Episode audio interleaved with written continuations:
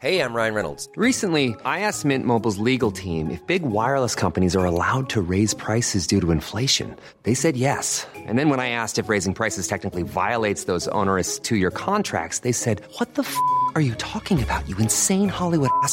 So to recap, we're cutting the price of Mint Unlimited from $30 a month to just $15 a month. Give it a try at mintmobile.com slash switch. $45 upfront for three months plus taxes and fees. Promo for new customers for limited time. Unlimited more than 40 gigabytes per month. Slows. Full terms at mintmobile.com.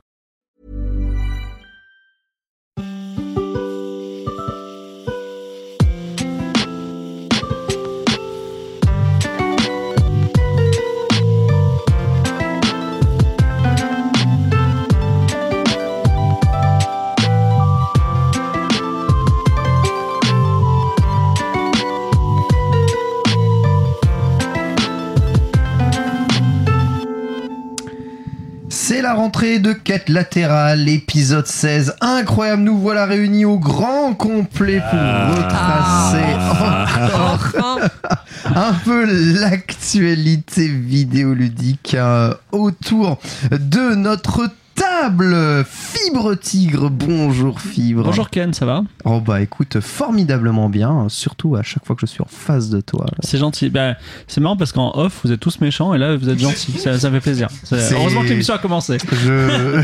je te remercie de le souligner. Je vais devenir un peu plus méchant. Chloé, juste à côté de moi. Comment ça va, Chloé? Bah écoute, ça va très bien, d'autant que depuis cette semaine, ça y est, j'ai la fibre. enfin, je découvre ce monde où tu télécharges des jeux PS5 en 10 minutes.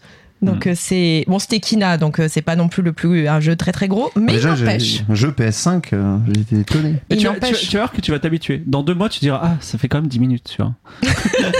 Écoute, j'ai un souvenir, euh, je crois que c'était toi Ken qui avait dit genre ouais, mais tu te rends compte 45 minutes pour télécharger un gros jeu du Game Pass et moi j'étais genre tu sais moi c'est plutôt la nuit entière. Ouais, donc je, euh, je suis désolé. Donc voilà, j'ai basculé dans la nouvelle dimension, dans la modernité, donc euh, je suis très heureuse. Formidable. Bienvenue parmi nous, Lamua. Ça va très bien. Ah ouais Oui. C'est l'intro la plus courte. euh, oui, parce qu'on me dit que je parle trop, euh, monsieur parle trop dans le futur, il écrit trop de pages, il prend trop la parole, euh, je sais pas. On dit qu'il parle des NFT, tout le monde s'en fout et puis finalement, il avait raison depuis le début. Voilà. J'ai même pas fait fortune avec en plus. En plus Mais non, Non mais attends, tu nous, tu nous mets tes, tes grands plans sur la comète, sur les NFT. Je me suis dit, il va investir, il va être riche. Dans deux mois, il va dire, c'est bon, je me voilà, C'est je pro- vais. c'est le problème des gars comme moi, euh, des visionnaires de gauche. C'est qu'on voit tout avant tout le monde, mais qu'on fait pas d'argent avec. Il est riche de, de 3 JPEG. Hein. C'est dommage que trajectoire. J'avoue. C'est dommage que trajectoire n'existe plus, Fibre il va Tigre. revenir. car je vous- pourrais vous parler euh, eh bien, des fluctuations boursières, notamment des NFT. On peut mettre d'ailleurs ces dernières en parallèle avec euh, les catastrophes euh, météorologiques, sachez-le. C'est exactement le même genre de pattern mathématique, c'est très intéressant. Et une invitée, nous accueillons Marion ici. Bonjour Marion. Bonsoir, Comment ça va? Ça va bien. C'est particulièrement surréaliste d'être ici, mais oui, ça va très très bien. C'est stylé hein, de s'entendre et tout, là, comme ça. Ouais, vu ouais, ouais, c'est pas mal. bon, ça me rappelle au fait que je n'aime pas le son de ma voix. Ah bon, ça, Ah, personne, bienvenue dans- hein, personne, Bienvenue hein. club. Personne, Bienvenue, personne. euh, bienvenue dans le monde euh, de, de ceux qui, qui n'aiment pas la pastèque aussi, si je peux m'exprimer ainsi. Est-ce que tu pourrais te présenter du coup pour les auditeurs qui ne sauraient pas qui tu es? Donc moi, je suis Marion. Euh, je peux aussi parler de mon pseudo de Discord, donc Jean Teddy. Et pour ceux qui ne savaient pas, Jean Teddy est une femme. Voilà. Mais non. Eh oui, Voilà. le secret Oh, révélé. le secret révélé. C'est vrai que mon- ma photo est moi en crâne rasé, donc souvent ça porte à confusion. Et qu'est-ce que je fais? Bah, Je travaille dans les tech immersives pour une agence qui fait du consulting et qui essaye de vendre des solutions immersives aux grands corpos. Voilà. Et voilà. Donc, Des casques, des casques de réalité virtuelle. des casques de réalité virtuelle, mais aussi des contenus. Voilà. On va en parler en partie dans ta chronique, puisqu'aujourd'hui, quatre chroniques. euh, On euh, s'envolera haut dans les airs. On parlera métaverse. On fera nos excuses à la MUA. Et Vous expliquera pourquoi il n'aime plus le jeu vidéo. Trois pauses. Tout en vendant son prochain jeu vidéo. Tout hein. en vendant son prochain jeu. En vrai, personne ici n'aime le jeu vidéo. c'est ça le truc, c'est ça le secret. Regardez, même Daz n'est plus là. Alors que Daz, c'est bien un homme qui aime le jeu vidéo, hein. toujours le même d'ailleurs. hein. Toujours le même. Qui aime le le jeu vidéo. Le C'est- sien, c'est le sien. Le sien. Ça fait très longtemps que je, je n'ai pas vu d'As dans un podcast. Soit il pique ma place dans Quête latérale, soit c'est dans Commute. De toute façon, voilà, c'est juste un piqueur de place. Euh, bien fait pour lui. Euh, on commence tout de suite avec la première chronique et c'est Lamua qui va nous parler de pourquoi le vol est plus lourd que le saut.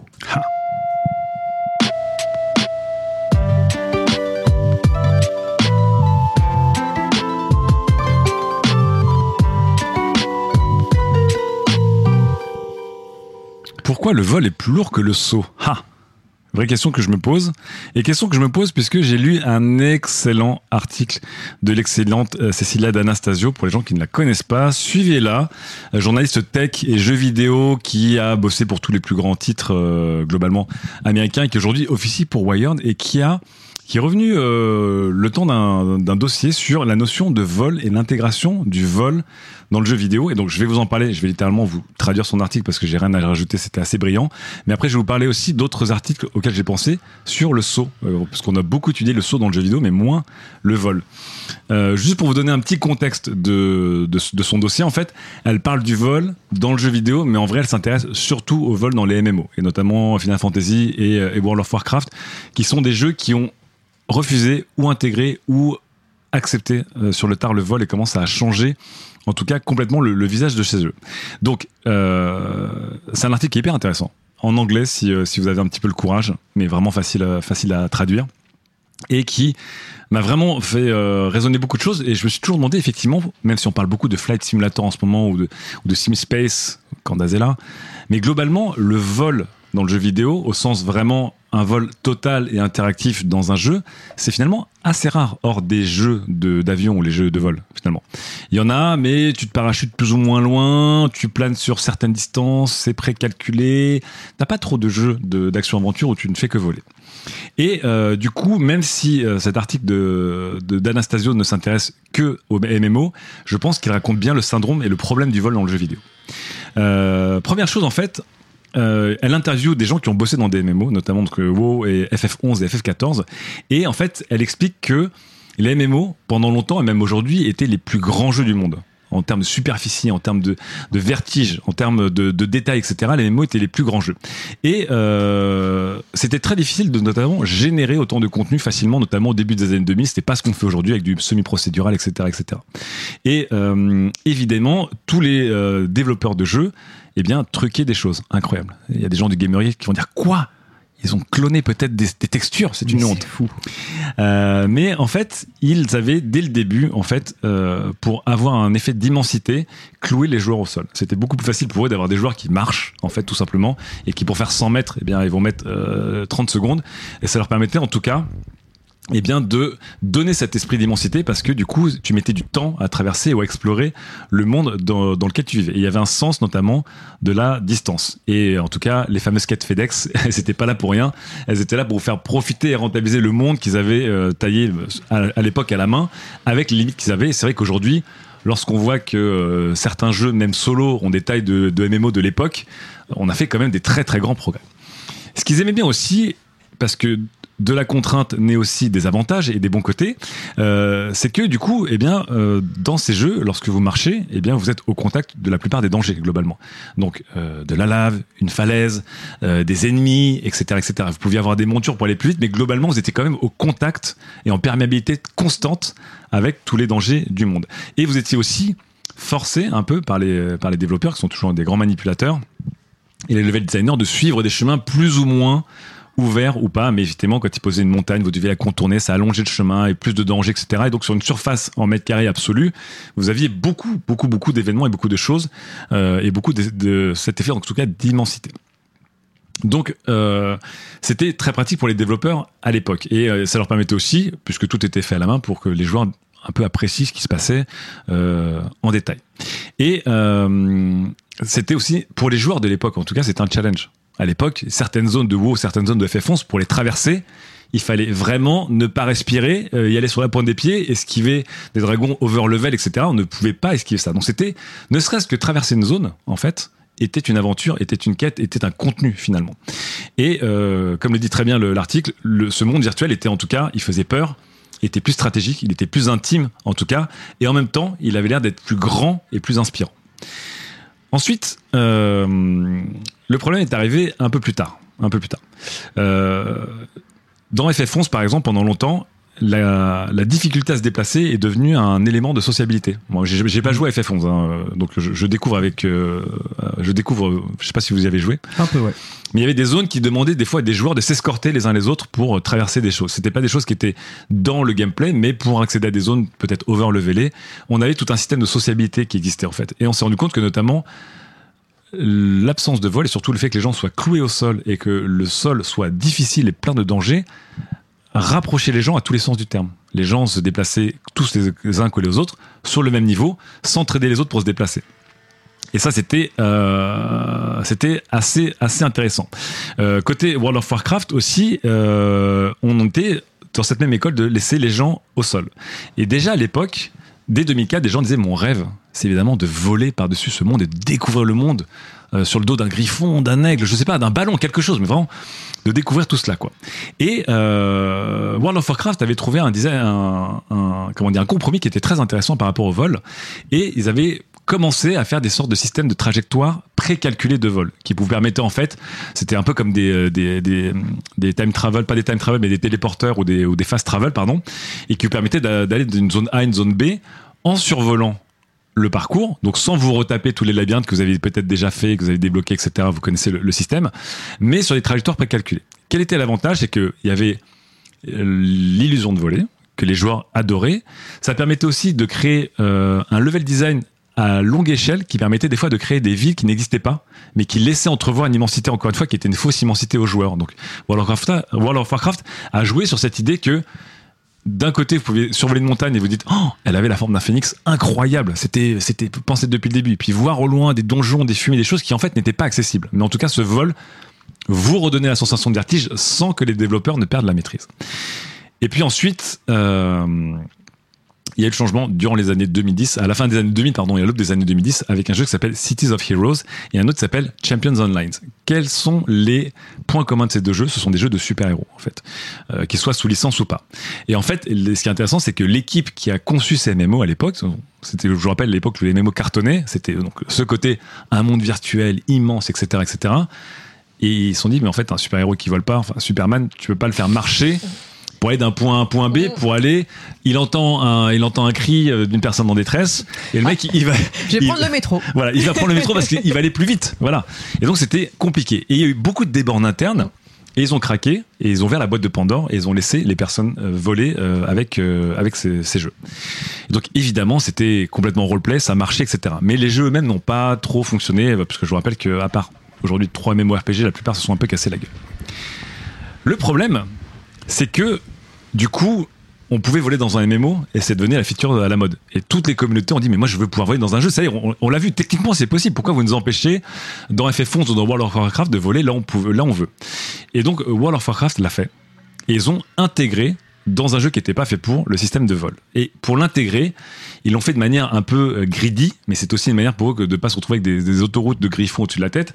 C'est qu'il fallait être level max, donc à l'époque level 70, il fallait grinder des objets. J'ose même pas imaginer, hein, j'ai jamais à ce niveau-là, mais des objets pas possibles pour enfin avoir euh, bah, une monture euh, qui était épique ou rare et qui vous permettait de voler euh, très haut. Évidemment, on s'est retrouvé sur un pay to fly parce que c'était les joueurs qui un avaient le plus grindé ou les joueurs qui achetaient de l'or à des farmers euh, en Asie qui pouvaient le plus vite possible se retrouver à grinder.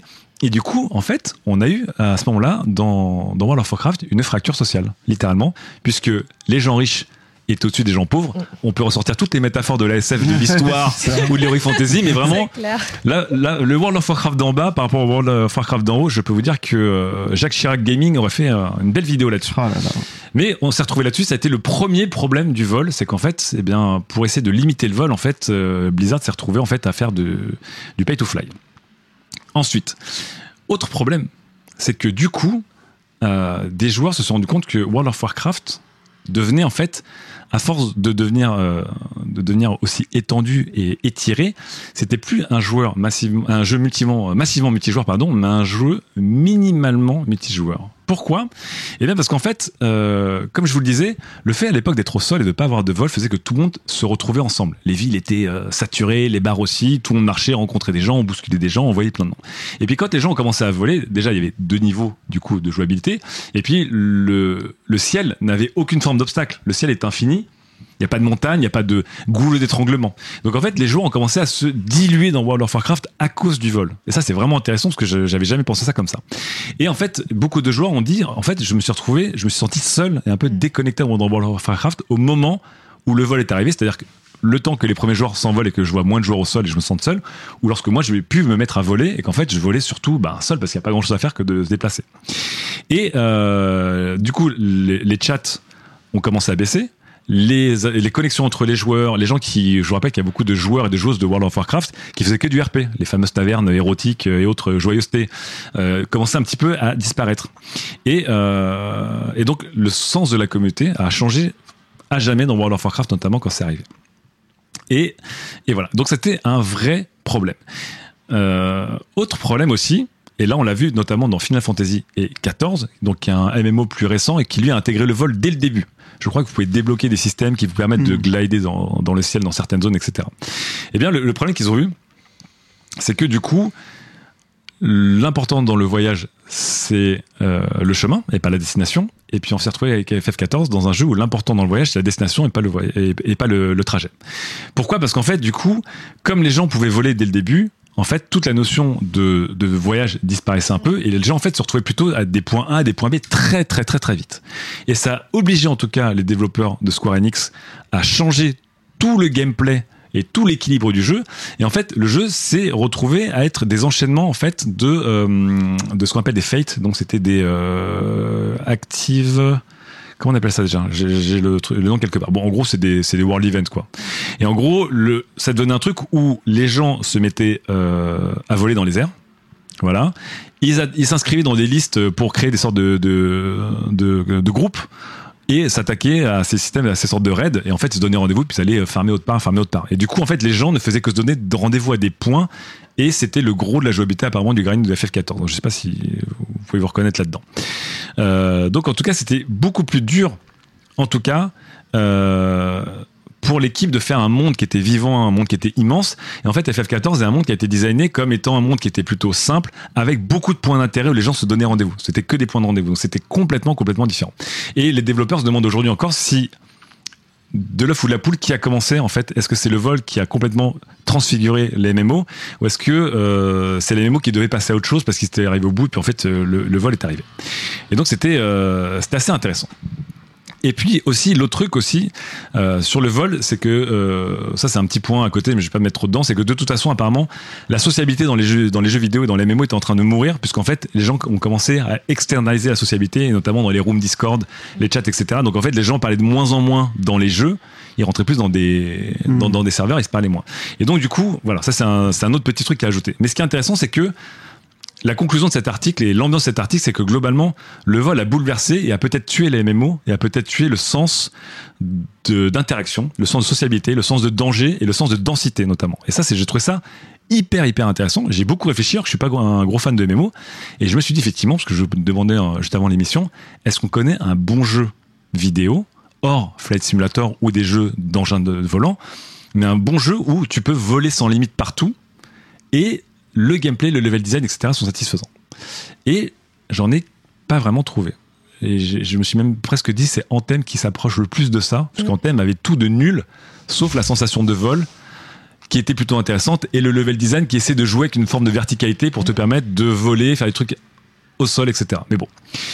En tout cas, ce système de vol, je pense qu'on en parlera parce que je sens que ça, ça vous a donné envie de, de réagir.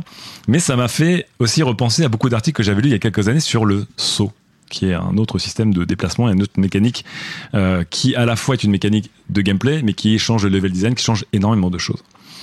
Et euh, évidemment, moi je suis un fan du saut dans le jeu vidéo.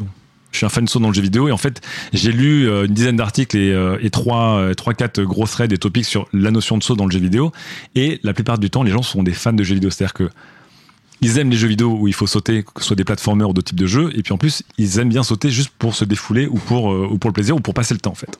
Donc il y a des- évidemment les jeux vidéo, le saut, c'est la base, évidemment. Mario, je vous rappelle que le premier nom de Mario c'était quoi? Jumpman. Eh oui, Jumpman.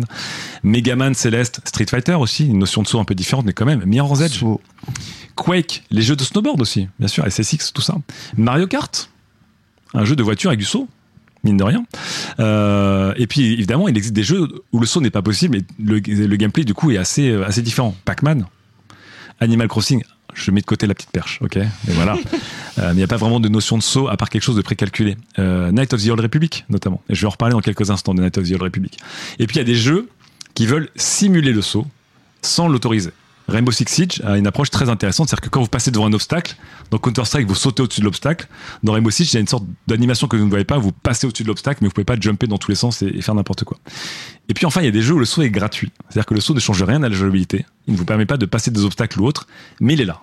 Et ces jeux, c'est notamment les MMO, justement. ou dans World of Warcraft, C'est ça. les gens passent leur temps à sauter, mais en fait, je crois pas qu'il y ait un élément de gameplay qui vous oblige à faire de- du platformer à un moment ou à un autre dans World of Warcraft. Ça permet de cro- crosser un peu. de Y a- prendre y a pas grand-chose. mille raccourcis, mais non. Et euh, je me suis rendu compte que dans World of Warcraft, je- du coup, j'ai été voir un peu, euh, j'ai été voir des, des topics sur le saut et World of Warcraft, et la plupart du temps, les gens sautent dans World of Warcraft pour passer le temps, et sautent aussi pour expliquer leur excitation, pour dire let's go, let's go. C'était leur manière à eux, un peu leur, c'était une emote avant l'heure, en fait. Donc c'est assez intéressant.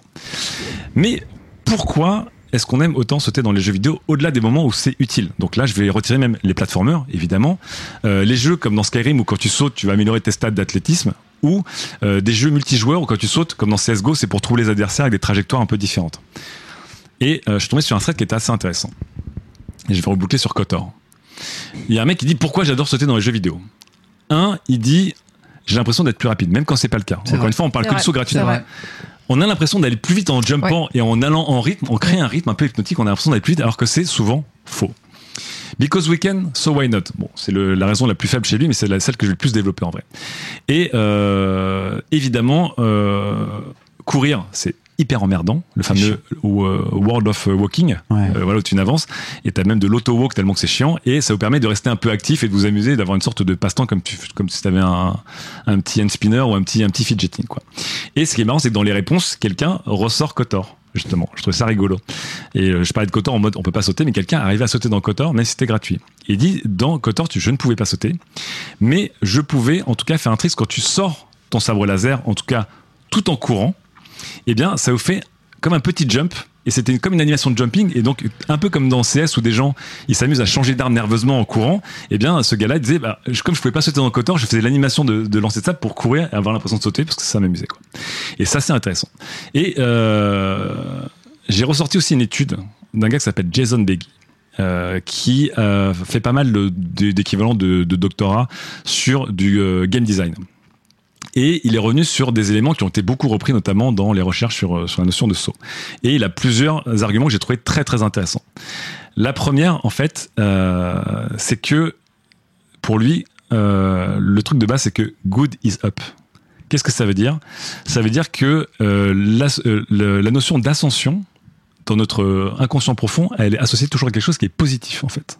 S'élever, c'est quelque chose qui est positif et c'est quelque chose qui, il l'a étudié, euh, n'est pas euh, lié à une culture ou à une période, c'est quelque chose qui est assez universel. S'élever, c'est quelque chose de très très positif. Et donc le saut, et le fait de pouvoir sauter constamment et à l'envie, c'est quelque chose qui produit beaucoup de plaisir en fait. Et notamment les jeux vidéo vous permettent de faire ça. Et donc, euh, bon, je vous fais pas toute l'étude parce qu'il a tout un énorme truc de 37 pages là-dessus, mais il a plein d'exemples où tout ce qui est associé au saut globalement ou à l'élévation, c'est toujours vu de manière très positive, quelle que soit la culture. La deuxième que j'ai trouvé hyper intéressante, c'est que dans les jeux vidéo, du coup, le saut vous permet notamment d'appréhender votre environnement. C'est comme si vous tâtonniez votre environnement au toucher. Et de- généralement, les gens, la première, fois qu'ils- la première chose qu'ils font dans les jeux vidéo, c'est qu'ils se mettent un peu à sauter, voir un peu comment ça fonctionne, quel moteur physique, etc. Euh, donc pour lui, le saut n'est pas juste une simple mécanique de gameplay, mais une réflexion de comment on perçoit et comment on comprend le monde. Donc, euh, il y avait un article de Polygon qui reprenait un peu les, les recherches de, de Jason Beggy qui disait du coup, effectivement, euh, dans un saut, les gens, les, les joueurs peuvent ressentir tout de suite euh, le moteur physique, un petit peu. Ils peuvent voir s'il y a des concepts comme des fossés, comme des trucs qui peuvent passer par-dessus ou pas, etc., etc. Et en fait, on utilise le saut pour expérimenter les interactions avec l'environnement, et c'est souvent le, le- le premier contact. Et ça permet aux joueurs, en tout cas, de former un lien mental et de se, se s'imager un peu le monde physique qui va l'attendre. Et troisième concept très intéressant euh, de Jason Biggie, il dit c'est une question aussi de domination et de réussite en fait. Euh, c'est le saut dans un monde virtuel, c'est une expression du pouvoir en tout cas. C'est une expression en tout cas de passer par-dessus un obstacle. C'est une expression d'écraser un opposant aussi, de sauter sur un opposant.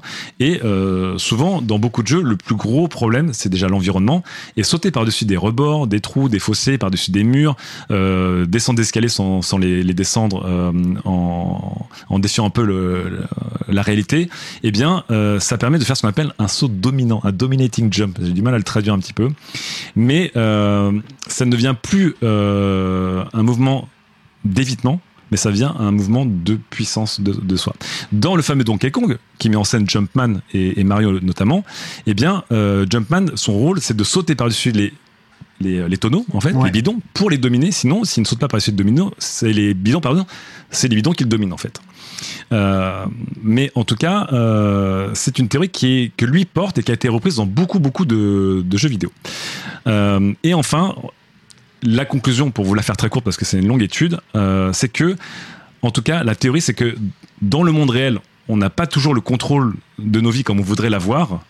Mais en tout cas, à travers des mouvements comme le saut dans le jeu vidéo, eh bien, ça donne une sorte de mélange de liberté, de domination et d'indépendance, en tout cas, qui peut être exprimé juste en appuyant sur un bouton. Et c'est ce qui rend le saut si euh, satisfaisant et si universellement plaisant dans tous les jeux vidéo pour tout type de joueurs et de joueuses. Et ça, j'ai euh, j'ai beaucoup aimé là-dessus. Euh, je vous passe le reste parce que je pense que cette chronique est déjà un petit peu trop longue. Mais en tout cas, juste moi personnellement, pourquoi le saut, c'est un vol en mieux? Parce qu'on revient à la comparaison du saut et du vol. Et il y a, des choses qui se relaient. C'est que le, vol, c'est censé quelque chose qui va vers le haut. C'est censé quelque chose qui relève du fantasme. C'est censé être agréable. On peut dominer le monde, la vie et tout. Mais pourquoi c'est ça marche pas au-delà des, challenges techniques et de game design. Euh, ce qu'ils ce partagent les deux, c'est qu'on peut réaliser un fantasme. De la même manière que on rêve de voler, on rêve toujours de faire des grands sauts et d'atterrir sans douleur après avoir fait un saut de 5 mètres de haut au-delà de nos têtes, etc. On rêve de sauter sans effort physique parce que sauter ça prend un effort physique de fou. On peut, peut jamais faire. Essayer de faire un triple saut juste euh, sans être un athlète, euh, une athlète, vous allez voir. Ça permet aussi, pour moi, j'aime beaucoup le saut d'accéder à des vues et à des lieux. C'est-à-dire que que ce soit stratégique dans Counter-Strike pour voir un peu ce qui se passe, ou des fois dans un jeu pour voir si le scrolling va me suivre, j'ai toujours l'impression que le saut élargit mes horizons, en tout cas, en plus d'élargir ma palette de mouvements. Et puis c'est là pour moi la grande différence, c'est que contrairement au vol, le saut, il a un retour à la normale. Le problème du vol, c'est que quand tu pars, tu peux ne jamais redescendre. Alors que le saut, il y a un plaisir momentané et qui te ramène au sol que tu peux répéter, mais en tout cas quelque chose qui est pour moi maîtrisé. C'est comme un vol, mais qui est un peu plus maîtrisé. C'est un peu le vol, mais sans les abus, euh, j'ai envie de dire. Et euh, et c'est le saut, en tout cas, on peut évidemment construire un jeu autour en termes de level design, en termes de, de game design, mais on peut aussi avoir un saut qui, qui ne va pas remettre en question tout notre jeu. Le vol, si on veut vraiment faire un vol satisfaisant, en fait, tout le jeu ne peut que tourner autour. Tout ne peut que tourner autour de ça. Ça peut pas être juste un petit truc comme dans World of Warcraft où c'est un petit plaisir gratuit ou euh, quelque chose d'important comme dans euh, Céleste par exemple. En tout cas, évidemment, euh, le saut c'est devenu un art. C'est aussi ça, c'est que contrairement au vol, où je pense pas qu'il y ait un art du modèle de vol en dehors de Flight Simulator évidemment, ou de ce genre de jeu dédié, dans le jeu vidéo, il y a un art du saut, il y a un art de, la fonctionnalité du saut, il y a un art des, nouveaux types de sauts, il y a un art du moteur physique du saut, ce qui est très important. Et on se rappelle que, notamment que Tommy Refenes, qui avait bossé sur Super Meat Boy, il était devenu célèbre en disant qu'il avait bossé pendant deux mois juste sur le feeling du saut dans Super Meat Boy. Pour les gens qui connaissent Super Meat Boy, il a un moteur de saut qui est très très très spécial parce qu'il y a du air control, il y a de l'accélération en fait dans Super Meat Boy qui rend ce type de saut tellement polarisant. Il y a des gens qui l'adorent, il y a des gens qui le détestent et on se rend compte qu'il y avait des écoles de saut et c'est intéressant. On se rend compte que dans le saut, la retombée est hyper intéressante. Est-ce que vous allez punir un joueur ou une joueuse s'il tombe de trop haut ou pas Oui. c'est hyper important et ça change la jouabilité, ça change le plaisir, ça change les conséquences du saut. Je trouve ça hyper intéressant. Euh, évidemment, le air control, peut-on changer euh, de direction en plein saut? Peut-on accélérer pendant un saut, ralentir pendant un saut Il y a eu plein de jeux qui ont été différents. Megaman avait pas du tout le même feeling de saut que Céleste, par exemple. Céleste, on pouvait littéralement dasher, mais vous savez, il y a des sauts, vous pouvez jumper, puis à un moment euh, euh, regretter, revenir sur la plateforme, c'est très satisfaisant aussi. Il y a des jeux que, à euh, à l'inverse, comme Street Fighter, à part quelques exceptions, Je dis bonjour à, à mon cher Honda avec son jump gros point vertical. Euh, mais globalement, lorsque vous, lorsque vous investissez, investissez dans un saut dans Street Fighter, fini. vous êtes parti Mm. et vous êtes tributaire de votre action et ça reste. Donc il y a une école, euh, une école du saut qui est hyper intéressante, notamment sur le air control. Évidemment, il y a les sauts plus complexes, les double jump, les triple jump, les wall jump, les dash jump, etc. Et on a vu des développeurs de jeux qui ont poussé ça à des extrêmes absolument incroyables. Je pense que Céleste en a un très très bon représentant, notamment puisque vous pouvez sauter et puis une animation vous permet de reset votre saut. Enfin, vous pouvez sauter à droite, dasher en haut, ressauter à gauche. Ça, devient un truc. euh, on peut, oui, c'est vrai, c'est vrai. Euh, et puis il y a aussi des, des, des jeux qui ont mis en valeur un peu comme dans les mangas, la beauté de ce qui peut se passer dans les airs. Et lorsque vous sautez, par exemple, vous frappez quelqu'un en l'air, vous allez rester un peu en suspension le temps de faire votre combo dans les airs. Et ça peut être très agréable. Il y a des jeux de baston que Ken connaît bien, qui sont littéralement basés sur des air combos, des aerials, des launchers, etc. Et euh, le saut devient ici un moment et une deuxième scène, en fait, qui est hyper intéressante, que je trouvais, euh, que je vachement bien. Euh, je pourrais encore aller vraiment très très loin sur aussi la notion de rebondir sur des ennemis qui font des sauts de saut qui sont très satisfaisants. Les écoles de saut comme celle de Bungie, notamment, qui adorent faire des sauts aquatiques, les fameux sauts de Halo ou de ou hum, euh, de Destiny que des gens détestent ou que des gens adorent. Tous les sauts qui viennent de Bug, euh, donc les rocket jump, euh, les les strafe jump, les bunny jump qui ont été découverts dans Quake et qui sont devenus bah, littéralement en fait une école du saut à part entière qui a été vue dans d'autres jeux. Bref, on se rend compte en fait. Et j'arrête la liste hein, parce qu'elle continue pendant très longtemps. Euh, on Je, compte. je vois le texte défiler. Si vous saviez tout ce que l'âme ne dit pas dans tout ce qu'il a préparé, c'est Incroyable. incroyable. Bon, en tout cas, en lisant cet article génial de Cecilia D'Anastasio, et je vous conseille de le lire, et je vous conseille aussi de lire The Rise of Jump chez Polygon, je me suis rendu compte qu'effectivement, je ne peux pas vraiment citer un jeu, un excellent jeu où on vole. Voilà. J'arrive pas à en citer un. Il y a des jeux où on peut voler à certains endroits, mais je pense que c'est toujours une forme de, de limitation. Mais je pense que vous avez peut-être des exemples. En tout cas, moi, j'ai pas réussi à en trouver à part un peu en thème, et encore, je suis déçu. Par contre, des jeux où le saut est omniprésent ou gratuit et que j'adore, je peux en citer vraiment des dizaines. Et je conclurai juste sur ça, c'est que je pense que pour moi, du coup, le saut, c'est l'essence même du jeu vidéo. Parce qu'on est dans une sorte d'hyperbole de la vie. C'est une petite tirette qui déforme tout ce qu'il faut, euh, juste un peu ou beaucoup, la réalité, et qui peut être étirée de diverses manières, et qui nous transporte juste ce qu'il faut dans ce côté irréel et dans le fantasme, et qui après se réancre. Qu'il ce soit nécessaire ou gratuit, on a ce petit instant, le temps d'un bouton, et on revient à la normale. Et ça, pour moi, c'est l'essence du jeu vidéo. La dopamine. Merci beaucoup, Lamua. Quelle chronique en long, en large. et C'était trop en- long En vol sur le vol, quelque part. nous non, volé c'est pas notre trop long. C'était pas, c'était pas trop long. Est-ce que On vous voulez- sautera ta chronique. Est-ce que vous voulez réagir juste moi rapidement on, en a, vas-y. on en a parlé un tout petit peu hors euh, caméra. Il y a un jeu qui cumule le vol et le saut, euh, deux mécaniques qui sont euh, implémentées par le personnage lui-même. C'est euh, Kirby qui peut à la fois sauter et à la fois et à la fois voler. Ouais.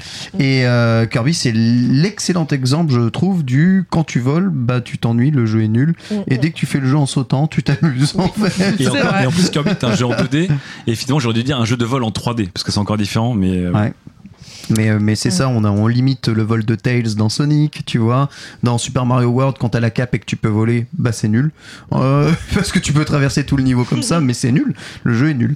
Et, euh, et c'est vrai que c'est toujours plus marrant de, de retomber sur Terre et d'avoir les obstacles en face. Philippe, t'as l'air déprimé. Non, non, euh, alors, euh, pour, j'ai j'ai deux, deux réactions, donc une pour le vol, une pour le saut. Donc, déjà, il y a Descent, pour moi, c'est un, le premier jeu où il y en a- lequel on a eu du vol. Effectivement, il y a une perte de repère, parce que la 3D, c'est pas quelque chose qui est. euh, enfin, c'est- un jeu sans, c'est un jeu sans gravité ou sans sens. Ouais, c'est un FPS à 360 Doom, degrés. c'était la première c'était Doom mais sans enfin en volant quoi.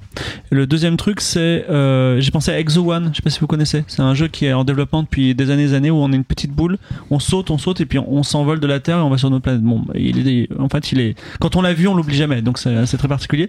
Non mais alors pour le pour le vol euh, c'est vrai que c'est c'est ennuyeux de voler par rapport à, de- à marcher. Là, on est tous un peu d'accord. Et euh, un exemple, c'est par exemple dans The Crew, euh, The Crew 2, vous pouvez traverser les États-Unis en voiture ou en avion. Ben en fait, moi, je le fais en voiture. Ouais. Alors que ce serait plus logique de le faire en avion, on verrait plus de gens. Et en fait, pourquoi? Parce que la caméra et le fait que le cockpit, eh ben, il soit en haut, fait que on voit la moitié de l'écran, c'est du ciel. Et en vrai, c'est emmerdant. En fait, en fait, au lieu de voir 100 au- d'avoir trois quarts ou même tout l'écran de, de, la- De paysage. de paysage, eh ben on a, on a moitié du ciel. Et là où on ne vole pas, mais presque, et on a 100% de paysage, bah, c'est Subnautica. Dans Subnautica, on est dans les trois dimensions. Ça y est, le point Ah là, le Subnautica. point Subnautica. non, on on a les trois dimensions et en fait on, on fait que Parce que nager, on- c'est voler. on- bah, je sais pas, mais en tout cas, on est en suspension euh, dans un, on est en suspension dans un, dans un élément, effectivement. Et là, tout le sol, en fait, on a, on domine un peu. Mais bon, c'est, un peu ma réflexion. Et sinon, pour le saut, j'avais une réflexion et je crois que je l'ai oublié. Donc, euh, ah oui, je voulais juste dire Ça, la chose digère- suivante. son repas, Si, est si, bon. si, je voulais dire la chose suivante, mais c'était une longue, je prenais des notes mentales. Non, si, euh, en fait, euh, un jeu vidéo, c'est un peu comme un podcast. on le joue à une vitesse, mais on aimerait bien que ce soit un peu plus rapide. Tu vois, dès qu'on s'habitue, on voudrait que ce soit de plus en plus, en plus, en plus rapide et euh, jusqu'à ce que ce soit euh, insupportable. Et en fait, la, le saut, quel que soit le saut, c'est toujours plus rapide. De, la- la- l'ascension, elle est toujours plus nerveuse que le fait d'avancer même en courant. Ce qui fait que ça, ça stimule en fait de faire du saut. D'ailleurs, je me suis, je me suis fait la réflexion des jeux où il y a le saut et du dash. En fait, je dash parce que le dash est plus rapide. Donc, Ah. euh, donc je pense qu'il y a cette stimulation, voilà, qui est, qui est permanente dans le saut. C'est pour ça qu'on fait du saut quand on a Tu pas bourres la roulade dans Zelda Voilà. pour avancer plus vite. Ouais. Tout à À fait. toi, Chloé. Euh, ouais, alors moi, c'est trois, trois réflexions, donc je vais être très très rapide. Euh, trois points. Trois points. On me vole mes points. Non, alors c'est pas tout à fait un jeu de vol, mais pour moi, ça ressemble quand même un petit peu Spider-Man. Je Ouais, trouve que c'est un jeu pour le coup, tu as vraiment la sensation de voler. C'est une grande réussite, mais, Ouais, mais effectivement, parce- il parce arrive que à tu cette voles hauteur. pas. Parce Ouais. que tu Ouais. voles pas. Mais effectivement, que tu voles pas. c'est une, Mais une grande pas, réussite. pas, tu restes pas sur la même, euh, la même hauteur en fait. Tu fais que Un plonger, remonter, C'est un plonger, balancier remonter. que c'est un tu balancier. recommences. Et je dirais que c'est une forme de jump quasiment C'est une forme de Mm. saut inversé, Ouais. exactement. C'est pour ça que l'écran c'est l'écran est- n'est pas rempli de ciel. Exactement. Et du coup, tu- enfin, je trouvais que, Spider-Man pour le coup, bah, c'est quelque chose d'ultra, ultra agréable. Euh, Enfin, c'est tout le jeu est bâti là-dessus, en fait, juste sur le plaisir de, de balancer euh, d'un, voilà, d'un building à un autre et d'aller beaucoup plus vite. Parce que par contre, pour le coup, là, si tu vas à pied, Oh, c'est chiant. c'est super chiant. Ah, Spider-Man à pied, c'est chiant. C'est ultra chiant. Euh, le deuxième truc, quand tu parlais pour euh, les, les jeux de rôle, j'ai immédiatement pensé bah, au Final Fantasy, mais d'avant. euh, Mm. quand euh, les, les, les, les vieux Final Fantasy, où en fait c'était la récompense de fin, de, quand t'arrivais sur le endgame, d'avoir l'aéronef. Qu'est-ce que c'est bien Parce que, mais oui Et l'aéronef, en fait, c'est ton fast travel. C'est ton fast travel, mais euh, des années 90. Exactement, mais euh, c'est vrai que c'est pour ça que la, la démonstration d'Anastasio était aussi beaucoup sur la MMO, Mm. parce que effectivement là le vol du jeu, du jeu c'est une phase de jeu différente Mm. avec une minimap en gros, et c'est un fast travel hyper agréable. Ouais. Là où effectivement on parlait de, de, jeux- de, de trucs qui te qui te distanciaient des autres joueurs, qui te Mm. coupaient du monde et qui te coupaient des obstacles. Mhm. Effectivement, dans il n'y a pas de jeu dans le quand, quand t'es dans l'aéronef. Tu vois, c'est vraiment un Oui, fast travel. c'est un fast travel. T'es pas en train d'esquiver euh, des trucs que tu aurais pas fait autrement. Mais c'est la, en fait, c'est la récompense de fin Oui. de jeu parce que comme tu expliquais très bien que bah, tout le défi c'était de te faire traverser des endroits dangereux, périlleux, etc. Et tu as tout ça dans les vieux Final Fantasy. Effectivement, tu dois traverser plein de zones avec des ennemis non-stop. Et à la, vers la, les trois quarts du jeu, on te dit. Allez, on te file l'aéronef, comme ça tu pourras faire plein de quêtes annexes super rapidement parce que tu vas te déplacer d'un point à un autre sur la, sur la map monde. Par contre, si tu avais l'aéronef directement au début du jeu, bah, ça perdrait énormément de son intérêt. Complètement. Et le troisième point, euh, c'était juste sur les, les jeux euh, à saut euh, que je trouvais extrêmement satisfaisants. Il y en a deux, mais il y en a un, bah, évidemment, c'est Uncharted. Euh, voilà, plus, ça, plus tu vous avancez dans la série, plus le saut, bah, il y a le côté ultra jubilatoire que c'est du grand n'importe quoi. Donc c'est super. T'es là, genre, dans la vraie vie, il serait déjà mort. Ah, il a des, il a des bonnes chevilles, des, des bonnes hanches hein, pour encore. Ah, euh, Excellente, euh, excellente poignée aussi. Enfin, tu vois, pour tu vois, s'agripper n'importe où sans se briser les bras au passage. Excellente cheville, excellente taux de survie. Mais du coup, c'est côté très satisfaisant, voilà, de faire des sauts de ma et boule et sortir. on aurait pu en faire une chronique, mais c'est vrai que la génération qui est née avec euh, Assassin's Creed Mm. et qui a un peu remplacé le saut par Oui. euh, le parcours, Oui. c'est intéressant parce que ça relève des mêmes choses. C'est Mm. quelque chose qui te semble réaliste, mais en même temps, euh, t'es surhumain là-dedans. ouais. Ça devient très plaisant, ça devient très gratifiant. Et des fois, tu fais ça juste pour rigoler. Et effectivement, il y a des petites ressemblances là-dedans, notamment. Et euh, justement, toujours sur un jeu, euh, un jeu Ubi, euh, euh, vu que tu parlais d'Assassin's Creed, euh, proto, du coup, bah, c'est le Prince of Persia euh, Ouais. euh, PS3. Euh, qui en fait ne reposait que sur ça en fait que sur la mécanique du saut et du saut éternel parce que si tu te plantais bah c'est pas grave on te la ça. nat te repêchait. Hop il te repère, elle te repêche, pouf, et tu recommences. Donc tu fais du wall jump, tu jump, voilà. même quand tu combats, tu fais que, que faire des saltos arrière. Euh, donc c'est un jeu qui est vraiment basé sur ce mouvement non-stop et qui était euh, très agréable. Enfin, moi je trouvais que c'est vrai que c'est un jeu qui a fait beaucoup de débats, mais moi je trouvais qu'il est très agréable à jouer. Mais tu vois, par exemple, notamment sur le wall jump, je, je m'arrête après parce que sinon je vais être interminable. T'aurais pu débloquer dans un Metroidvania un, un système de roquette ou de grappin qui te permet d'aller à la verticale le, le long de deux murs. Hmm. Mais en fait, ils aiment bien mettre quand même un wall jump parce qu'il y a un côté satisfaisant à wall jump. Alors que généralement, le wall jump revient à la même chose qui est de grimper un conduit, quoi. Ouais, Oui, c'est vrai. Mais un peu plus c'est- technique quand même. Oui, oui. Ah, J'ajoute juste un, dernier, un tout dernier exemple Tomb Raider. Euh, notamment bah, le tout premier Tomb Raider parce que en fait les sauts étaient millimétrés mais tu avais quand même une logique euh, qui faisait que si tu faisais grosso modo il fallait divi- diviser le jeu en carrés et que si tu sautais juste comme ouais, ça boum ça. t'avançais d'une case si tu reculais d'un pas tu prenais ton élan tu sautais bah tu sautais de deux cases Non, mais c'était Prince, of Persia. euh, Ouais. Ouais. Sachant que dans Tomb Raider 2, il y a ce fameux saut secret, le saut de l'ange, qui nous permet Oui. d'aller un millimètre plus loin Oui. et de, de- de réussir à un truc à la fin, quoi. Mais je trouvais ça extrêmement satisfaisant à l'époque, voilà, de savoir exactement, genre, ok, elle c'est à telle distance, genre, il y a trois cases, ok, donc il faut que je fasse tac, tac, que je prenne mon élan, que je saute bien au dernier moment, et c'est bon, je me rattrape. Et je suis sûr que je vais, je vais réussir à rattraper la plateforme. Je, je cite quand même deux petits jeux solo euh, AAA qui euh, ont. Alors, un qui est totalement du vol, c'est Void Sector. Il est pas très connu, il est 6 sur 10 sous Gamecult, donc not great, not terrible. Et l'autre, en fait, euh, toute la licence des Batman Arkham, Oui. où euh, Oui. le vol est quand même. Euh, voler au-dessus de, Oui. de, de Arkham, c'est c'est chouette. Mais Ça, on ne fait pas que voler. Tu Et planes. les grosses patates, Voilà. Oui, C'est le plaisir d'Arkham. hein. Tu planes et tu t'agrippes. Ouais. C'est comme dans Zelda, tu Ah. voles pas vraiment, tu Oui, c'est ça. planes. Tu planes. Marion. Euh, J'avais envie de parler de VR en fait justement, justement ce vol euh, et saut. Alors vol, je vais juste citer moi une expérience que je fais parce que moi j'ai volé en VR. C'était assez sympa, c'était à l'époque de la salle d'arcade MK2 VR. Je sais pas si vous vous Oui, souvenez, oui, c'était oui, sûr. Ouais. C'était Birdly. Alors c'était pas pour euh, les, les débutants euh, et on m'avait prévenu euh, parce qu'en fait en plus de la simulation en vol euh, où t'as ton casque VR et puis en plus t'es bien t'es bien allongé et tout, on te met en position, puis t'as un ventilo derrière toi. Et puis on te prévient, on dit 1, 2, 3, go Et tu, enfin, voilà, et après tu voles dans Paris, bah, tu as tes petites ailes, donc tu te diriges et tout, et trucs comme ça. Euh, donc c'était euh, assez impressionnant, c'est le jeu auquel je pensais. Il y en avait un autre, c'était Eagle Eye, c'était développé par Ubisoft. Et là, Ah, euh, je me souviens. Ils avaient voulu limiter le truc et ils avaient juste pris, bon, on va juste calibrer la, la- le casque. Donc il y a juste le mouvement de tête qui vont, qui vont être le vol en près derrière. Euh, mais ça m'avait laissé une impression assez forte. Pour le saut, par contre, en réalité virtuelle, alors le saut, c'est un peu la téléportation finalement, puisque tu fais des sauts de puce Ah oui, dans la VR, oui, c'est vrai. dans la VR. Mais euh, quand t'es pas en, quand tu ne te téléportes pas, toi, tu vois pas la personne Ouais. sauter. C'est pas un mouvement que tu vois. En fait, tu vois juste, tu le vois juste disparaître, pouf, et apparaître de- de- sur la destination. Mais par contre, il a, il y a des designs de réalité virtuelle, notamment dans les jeux, où ça devient beaucoup plus intéressant sur la téléportation. Euh, comme ça. Mais il faut toujours bien ne pas niquer en fait le mouvement de caméra que tu vas faire de ton point A à ton point B parce que sinon le, tu, tu rates ta téléportation et la personne vomit tout ce tout ce qu'il faut. Mais c'est bien, en tout cas, c'est bien que la VR soit peut-être l'endroit pour les jeux vidéo où le saut, c'est le pire truc de la Terre. Parce que autant Mais tu, ça, maintiens une forme de stabilité dans le vol, voilà, autant le vol, tu maintiens une stabilité dans l'expérience, autant le saut, tu fais une- faire que des, des hops de haut en bas rapides, il y a c'est une question- Il y a une question de durée aussi, parce que tu vois, l'expérience de Birdly, par exemple, c'est 5 minutes. Et physiologiquement, tu peux pas tenir, en fait, une heure de jeu dans un truc pareil.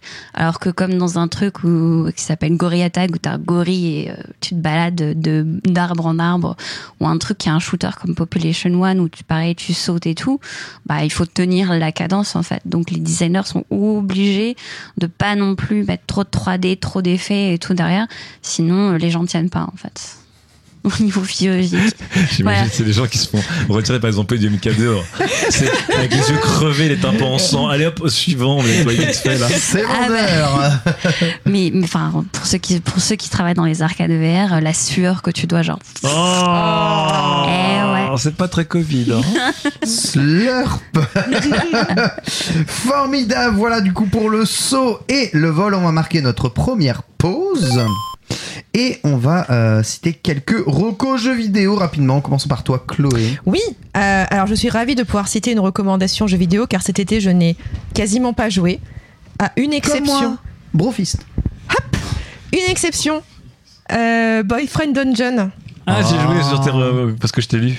Et donc, je Ouais. ça m'a donné envie. Ah là là, je me les suis tous fait. C'était super. C'était mon premier automé game. Et en fait, c'est un automé game où franchement, il te pousse, il te pousse à y aller, quoi. Parce que c'est euh, genre. Tu es euh, jeune, fille, jeune fille ou jeune homme, hein, tu choisis jeune fille ou jeune homme timide, genre oh là là, je n'ai jamais eu personne dans ma vie. Et elle décide, cette personne, genre de ken tout le monde. Enfin, Ah, c'est- parce que C'est Nick City, hein, le truc. Hein. Ah, mais ça nique euh, mais- jusqu'à la gare. C'est incroyable que c'est genre, ah, je ne suis là que pour deux mois, donc euh, c'est genre, allons-y, parce qu'après je repars, donc euh, profitons-en. Donc c'était super, une très belle expérience Boyfriend Dungeon.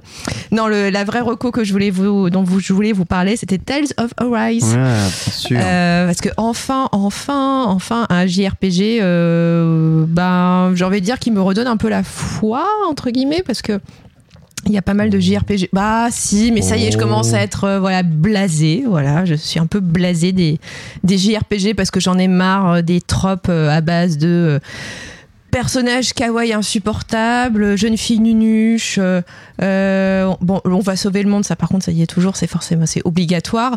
Ouais, et enfin, pour t'as quand même la jeune fille nunuche, euh, le personnage qui a perdu la Non. mémoire. Oui, alors ça, oui, le, ça le copain Non, insupportable, la- la- ils y sont tous dans of la- la- quand même. La jeune fille nunuche, tu penses à qui?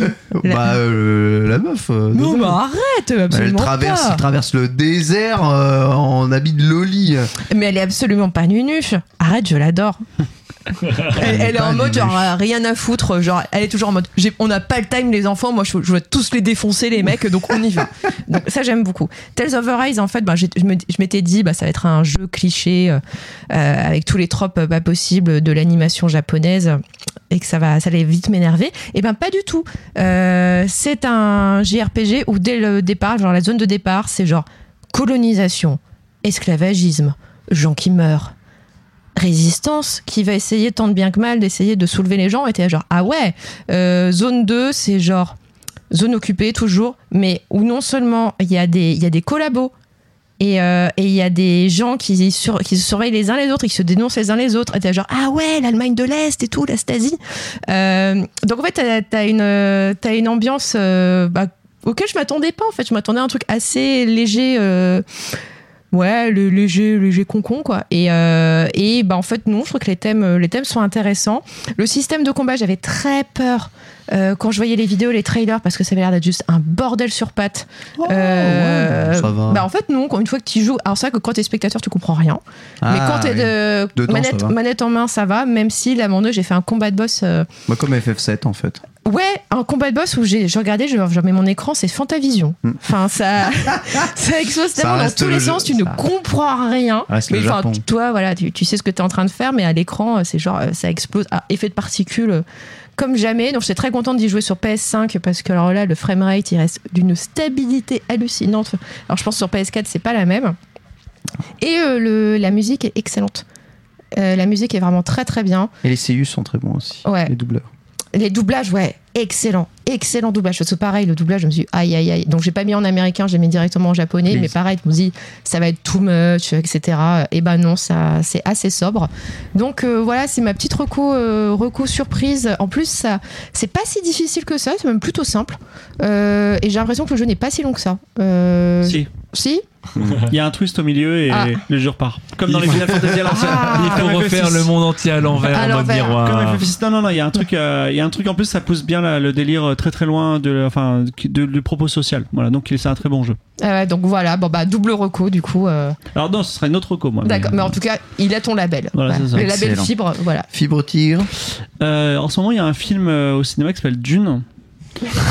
J'aime bien un quand- petit quand il en film. parle. Il y a un truc. Et euh, pour Un vous indé. venger de tous les gens qui vous parlent de Dune, Hmm. vous pouvez jouer au jeu vidéo Dune de Cryo, Ah. j'ai- auquel j'ai relancé cet après-midi. Attends, le dune de Cri ou le dune de le RTS Alors le RTS c'est Dune 2.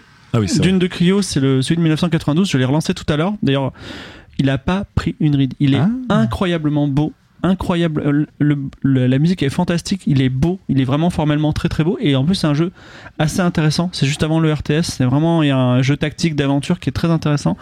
magnifique. euh, c'est ma super. Alors, il est introuvable, c'est-à-dire que vous n'avez pas de moyen légal de l'acheter. Donc, euh, par conséquent, je vous laisse deviner comment il faut le trouver. Voilà. Bien sûr. Mais en tout cas, euh, et il est très facilement trouvable d'ailleurs en français, avec une version qui date de 2020 des voix euh, remasterisées. Donc, euh, n'hésitez pas. Et c'est un jeu fantastique. Formidable. Marion Reco Ouais, faire un petit troco VR. Allez, Euh, surtout que c'est made in France, donc c'est toujours sympa. Le petit jeu Ragnarok, Ragnarok. euh, qui est un jeu de rythme VR euh, où tu euh, es un viking et tu. Ah ouais? Ouais, c'est français. Non, mais à chaque fois, la VR, c'est. euh, si on m'avait dit que la VR, ce serait le- l'endroit pour avoir les meilleurs jeux de Rhythm Game, avec Beat Saber, Pistol Whip Bah et tout. ouais. Ouais. Ça, t'es là, genre, ah, d'accord. Et c'est un rhythm game et surtout c'est du métal. Ah. C'est du métal, t'es dans un, dans, dans un vaisseau viking et c'est du métal et tu, tu bastognes, euh, tu bastognes des, des tambours. euh, C'est pour de la musique. 87, ça. Ah, mais c'est bien ça. Et surtout qu'il y a, y a moins le côté compétitif Beat Saber où t'as vraiment les côtés niveaux, donc tout le monde peut vraiment s'éclater et tout à fond. Et puis c'est Made in France, donc allez. Bravo. C'est top. La MUA. Euh, Boyfriend Dungeon, j'ai joué du coup en, en lisant, euh, un- un- je pense, un tweet enthousiaste et, et très adolescent. T'as joué, à des- t'as joué à des automagames, toi Bah du coup j'ai joué j'ai joué à Boyfriend Dungeon j'ai trouvé drôle mais moi je voyais plutôt le côté genre euh, roulade esquive et frappe avec des armes quoi. Non, mais le, le Dungeon Crawler n'est pas très intéressant. Oui il est pas très intéressant. Mais Ce qui est intéressant, Les c'est tous les taper. Mais euh, Évidemment. C'est- C'est sur Switch euh, le Otome Game ou pas euh, oui, il est, Pass. il est sur Game Pass déjà. Ouais. Donc, voilà. Le point Game Pass, c'est bon, on l'a fait. Euh, il est sur Switch aussi, me semble, et sur PC. Et, euh, et l'autre co, j'en parlerai pas parce que déjà c'est pas un coup de cœur, mais c'était un de mes sujets de chronique possible, c'était donc 12 minutes. Et je vous en parlerai peut-être le mois prochain parce que du coup je voulais faire une chronique sur les boucles temporelles dans le jeu vidéo. Ta recommandation, c'est ne le faites pas. Bah, ma recommandation surtout c'est que j'ai pas fait Deathloop euh, et c'est un Ouais. peu dur de faire une chronique sur les boucles temporelles dans le jeu vidéo Je en fin 2021 si on n'a pas fait Deathloop. Donc euh, je parlerai à ce moment-là notamment de 12 minutes que j'ai fait. Et il y, y a beaucoup de gens qui ont aimé. Bon, et moi j'ai. Et tu les respectes. j'ai trouvé ça très pénible, voilà. Très pénible, très bien. Rapidement, moi, Psychonauts 2, si vous l'avez pas fait. Ah oui, en j'adore. liste, en liste pour être mon jeu de l'année, littéralement. Et euh, actuellement, Eastward, qui est un Zelda-like indépendant. Ça a l'air bien, Il est ouais. sur la liste aussi. Liste Formidable, aussi. ultra bien écrit, superbe musique, superbe ambiance, super gameplay, super tout pour le moment. J'en suis qu'au chapitre 3, mais je me régale déjà. Faudra qu'on parle de Psychonaut 2, je suis ultra fan de la licence. C'est incroyable. C'est euh, franchement, j'avais fait le 1 il y a très longtemps. Psychonauts 2, euh, c'est. Mm. Ce podcast va durer trois Allez, deuxième chronique. J'ai j'ai terminé. moi, moi, c'est court, moi c'est court. J'ai terminé. On enchaîne avec la deuxième chronique. C'est Marion qui va nous parler de Metaverse.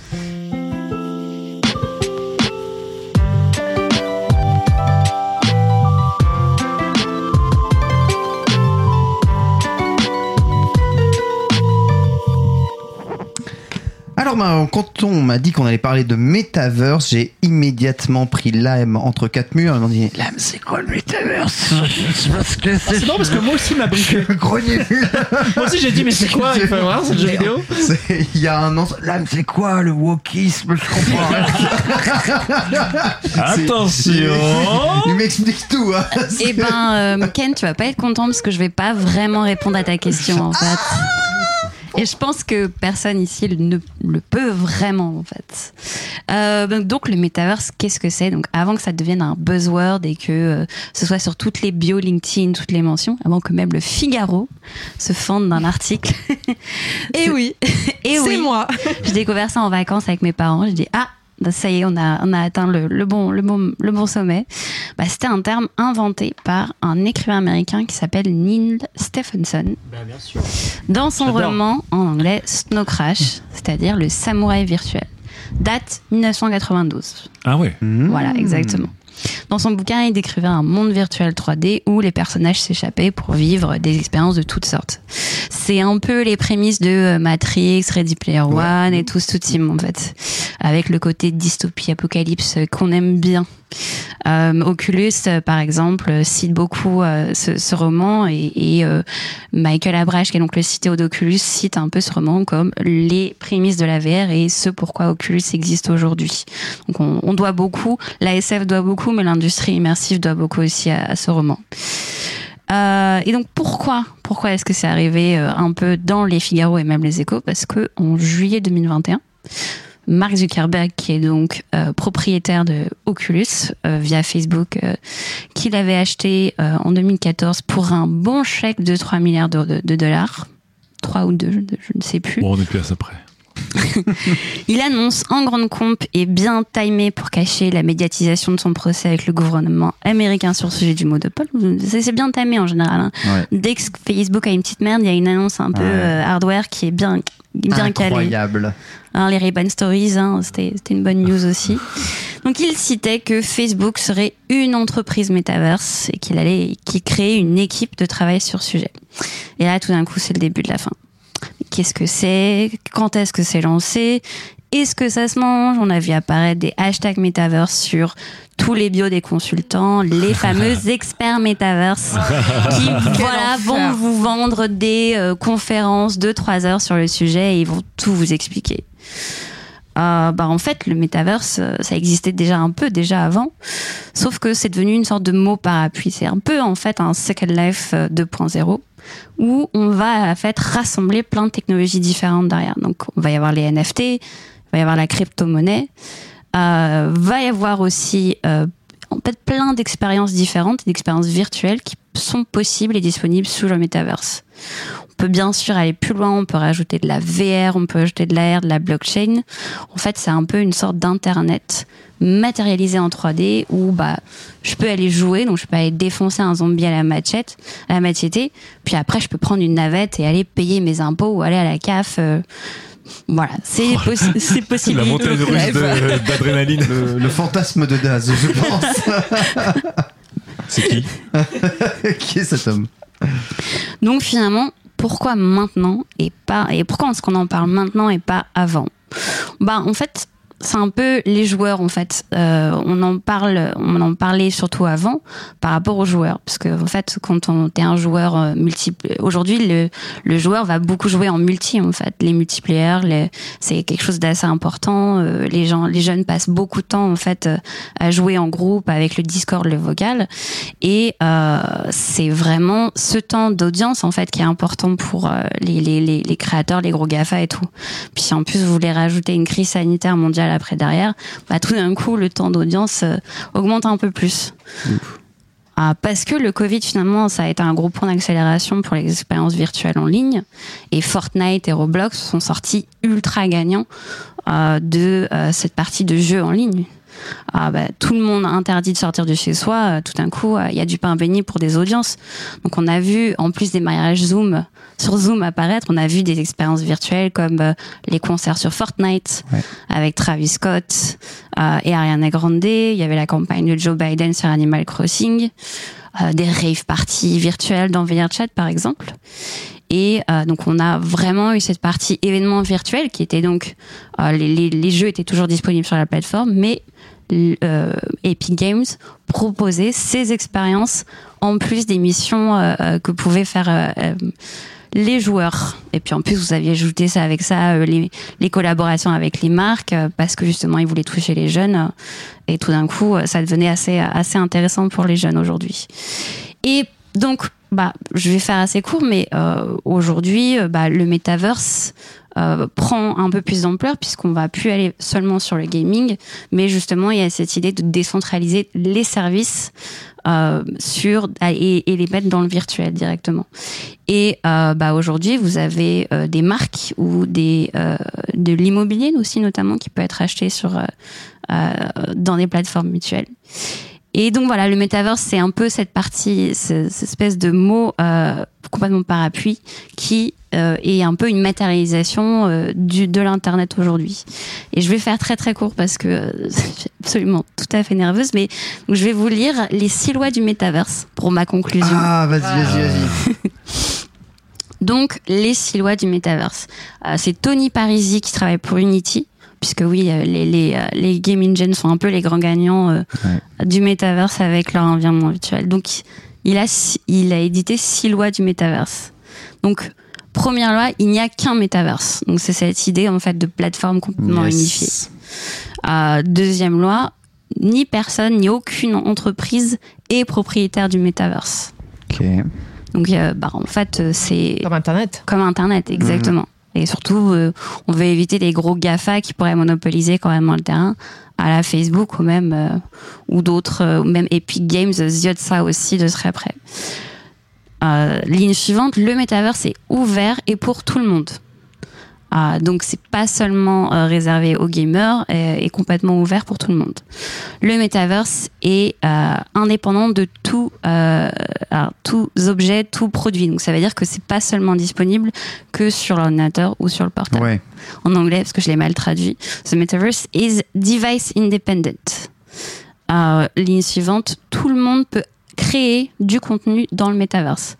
Euh, et ça, c'est un truc euh, qui va être évoqué après, mais la création, les- les- la possibilité de créer et de créer des environnements notamment est super importante. Et euh, dernière ligne, le metaverse est la prochaine évolution de l'Internet. Voilà. Donc ça, c'était les six lois euh, du metaverse. Et voilà, ben, je vais conclure très rapidement.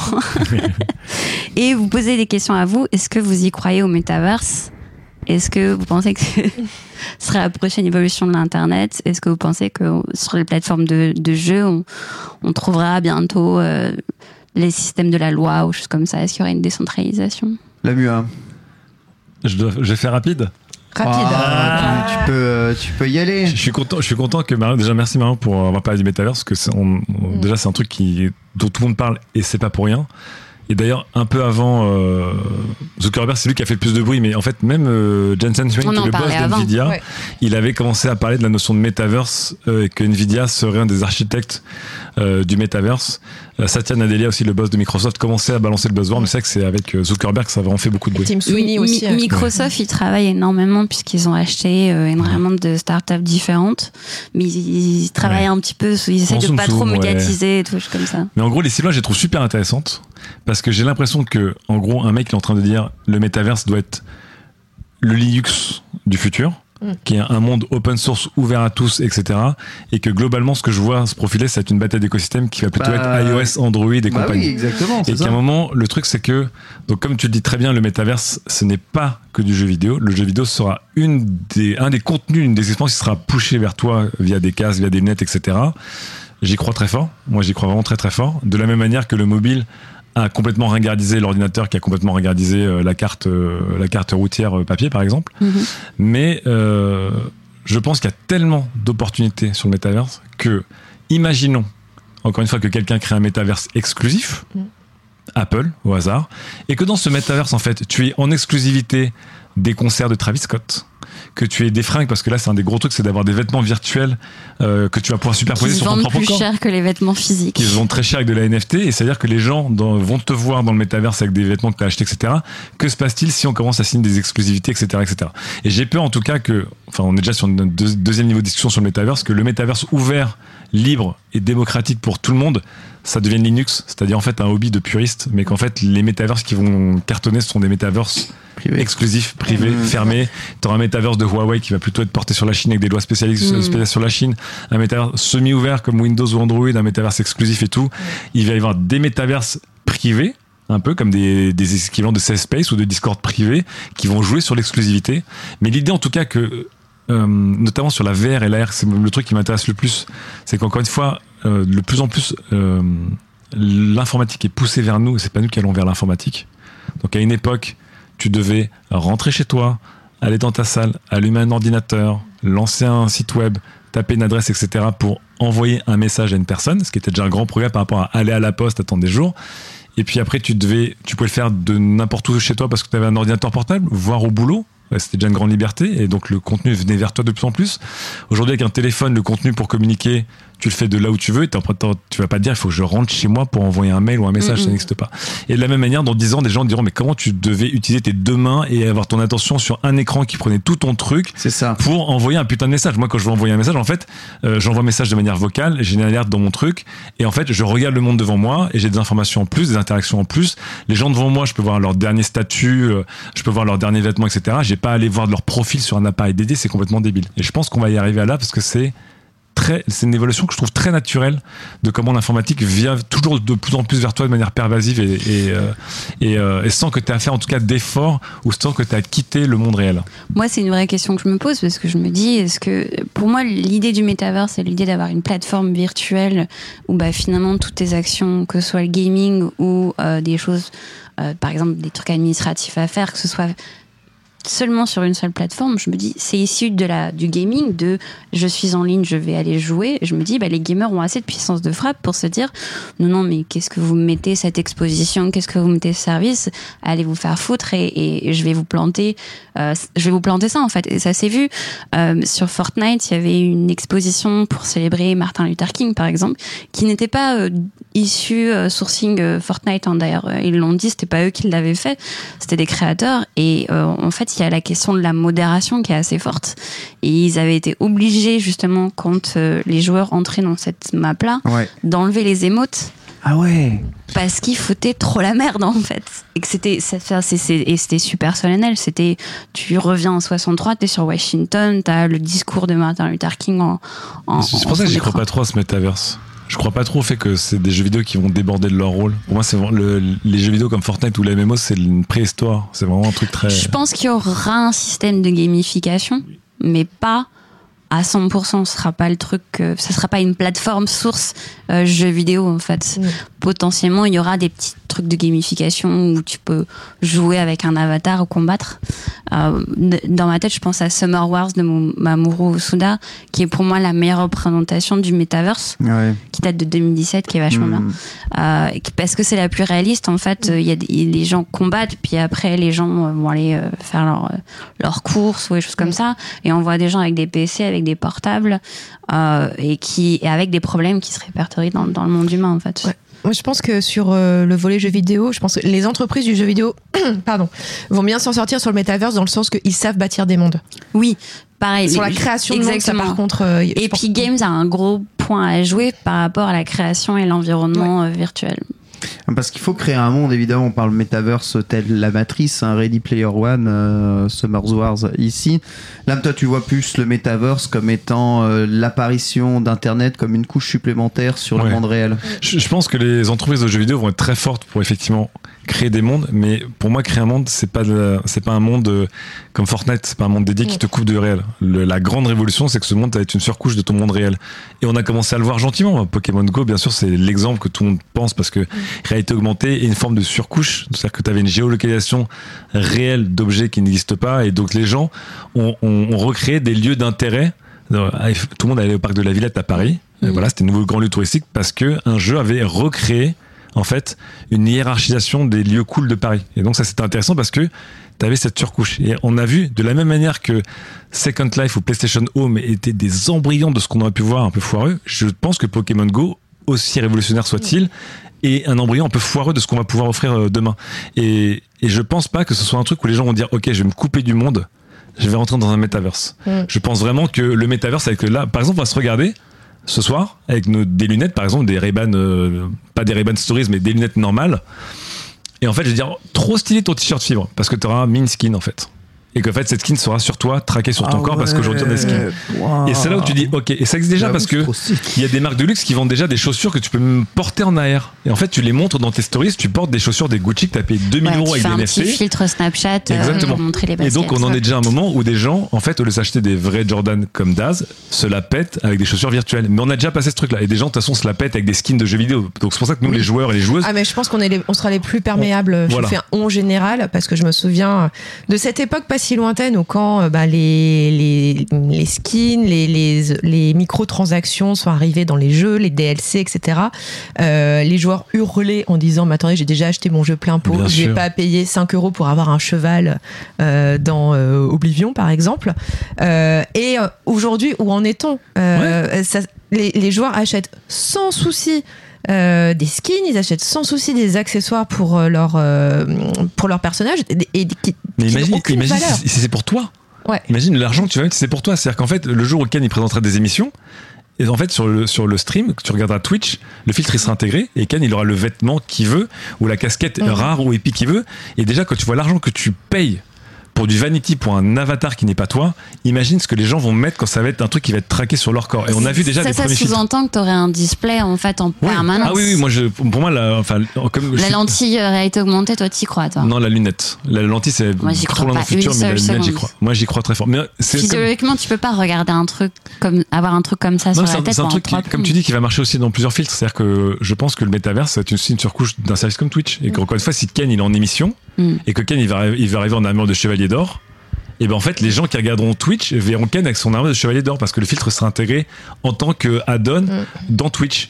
Et c'est jouable. J'ai vu déjà là des premiers filtres où des gens ils ont tenté de refaire la tenue de Lil Nas X au Met Gala où il arrivait en armure d'or de ouf. Et il y a des gens qui ont fait des tests sur des équivalents d'Instagram ou de Snap où le tracking c'est pas que le visage. En fait, il y a un mec il est arrivé en armure d'or qui était un truc qui tournait sur un téléphone portable donc 100% jouable. Et le mec fait et voilà, je suis en train, je suis en train de faire des tests et le mec était tout seul chez lui sur un fond vert avec une armure d'or. Imagine que tu vas pouvoir te refringuer à l'envie dans le métaverse, acheter tout ça, les NFT, les de créateurs et tout. Et le premier, Bah, le premier métaverse qui va arriver à mettre ça en place, ça va être le. Après, euh, là-dessus, sur le, le coup des fringues, enfin, Snapchat est déjà capable de le faire. Oui. hein, sur, euh, Oui, c'est vrai. C'est c'est dans leurs évolutions avec leur lens. euh, ils ont étudié ça pour que tu puisses vraiment. Voilà.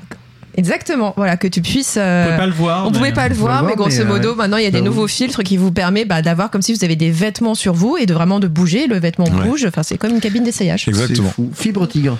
Euh, moi, j'y crois pas du tout. Je trouve que c'est, euh, je suis violemment hostile à ça.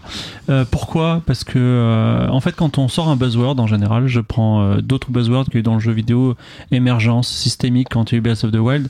En général, ça. Financement participatif. Ouais, non, alors, euh, surtout systémique, quand on veut définir des concepts, systémique, émergence, en disant c'est maintenant, en fait, c'est déjà trop tard. C'est déjà. Je veux dire, dire la mode c'est le systémique ou la mode c'est Pokémon Go, quand Pokémon Go est sorti, t'es trop, t'es, t'es trop tard, gars. C'est terminé. Quand j'écoute les six lois du métaverse, en fait, tu remplaces métaverse par internet, c'est la même chose. C'est, on parle d'internet en fait. Et je, je crois vraiment. Mais c'est Internet. Je- C'est juste je- une nouvelle je- manière de le pousser. je- C'est une, crois- couche, euh, c'est une couche, ouais, une je couche ne crois graphique. pas euh, Oui, la- tu rajoutes de la 3D en Mm. fait. Les- Laissez fibre. Ah, Au site de la cave, tu rajoutes de la 3D. je ne crois pas du tout à la multiplication des devices. Au contraire, je crois à l'allègement total. Moi, je, je verrais plutôt un, un futur euh, à la Google Home où on parle.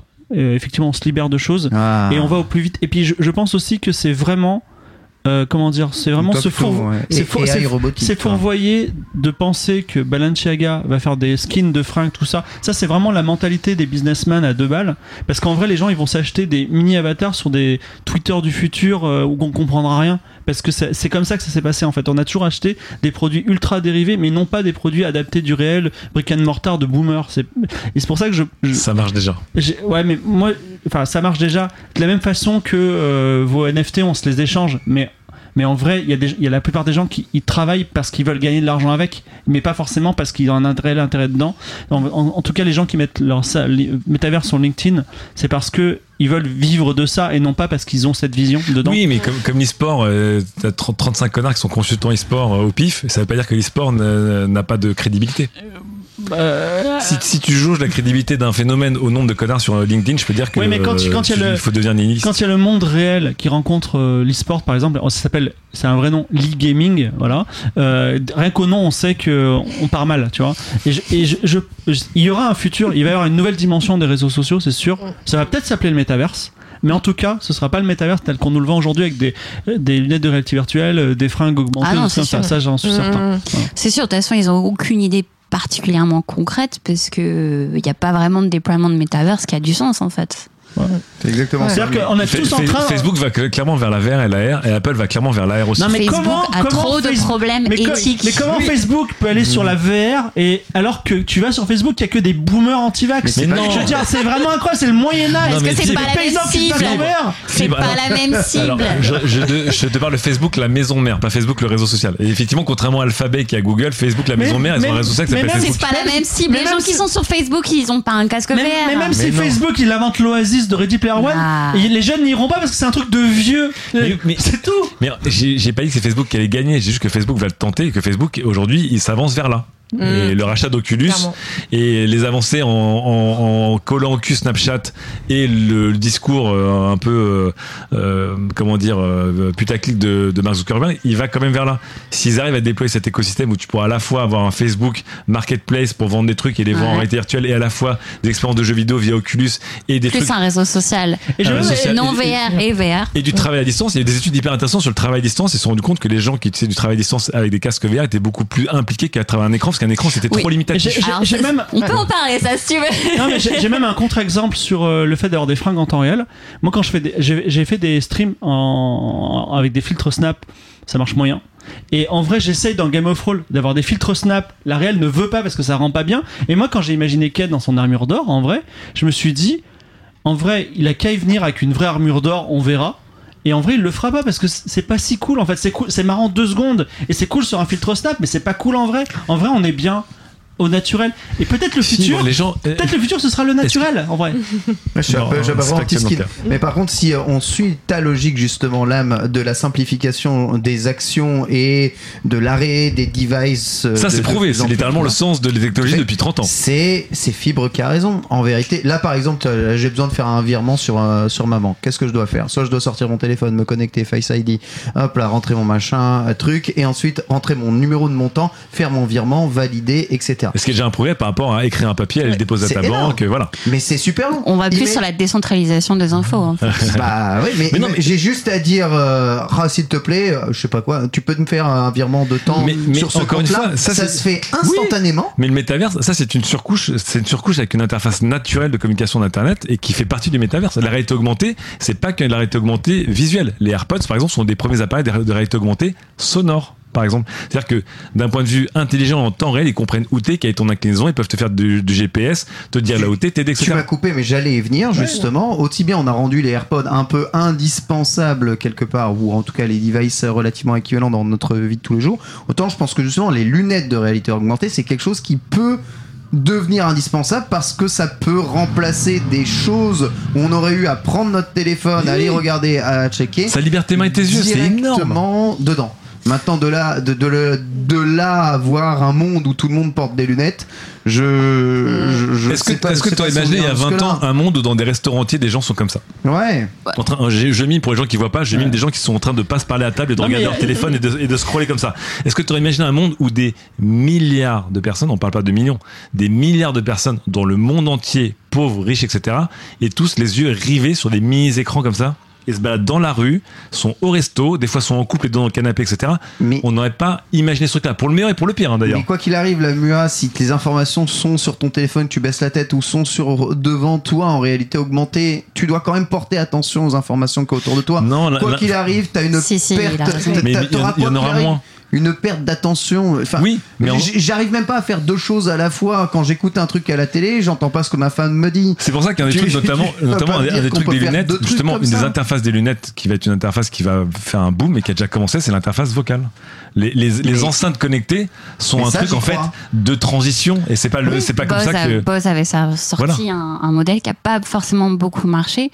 Ah, après, moi, je me pose la question sur est-ce que tu as besoin d'avoir l'information physiquement devant toi tout le temps en fait, Non. Non, pas forcément, mais c'est pour ça qu'il faut pas, c'est pour ça que je ne crois pas à la réalité virtuelle et je crois à la réalité augmentée parce que la réalité augmentée peut disparaître de ton champ de vision si tu veux, comme si tu mettais ton téléphone dans ta Ça poche. dépend, ça dépend. Si un constructeur est assez, euh, assez escroc et décide de te vendre une version avec des pubs ou Mais sans Évidemment, pub, après les gens, les gens choisiront, mais tu vois, l'histoire a raconté que 85% des gens dans le monde ont choisi de se prendre des pubs dans la gueule. Mais bon, Ah, moi, tu vois, je crois plus si on utilise des lunettes de réalité augmentée, enfin des, lunettes qui ressemblent à des vraies lunettes, ce que sûr. veut faire Facebook par exemple, ce sera en fait un usage ponctuel. Oui. Euh, par exemple, je prends l'exemple qu'avait cité par exemple Mark Mark Zuckerberg euh, dans le fameux podcast de The Verge, c'est euh, je suis dans un café, je suis en train de bosser.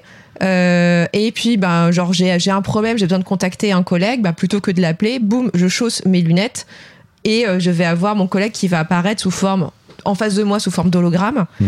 Et euh, comme mes écrans sont connectés euh, magiquement, euh, il peut voir mon, il peut voir mon écran de travail et me dire blablabla. Bla, bla, voilà Ça- ce qu'il faut faire. Faire une sorte de mix super, Face- super Teams. Face, ouais, ça, c'est belle Teams, quoi. Enfin, Ah oui, de toute Ouais, façon, mais sauf que, que là, en fait, le, le- ce, qui, ce qui met toujours en avant, c'est que bah, ce sera différent parce que là, tu auras vraiment l'impression d'avoir la personne en face de toi.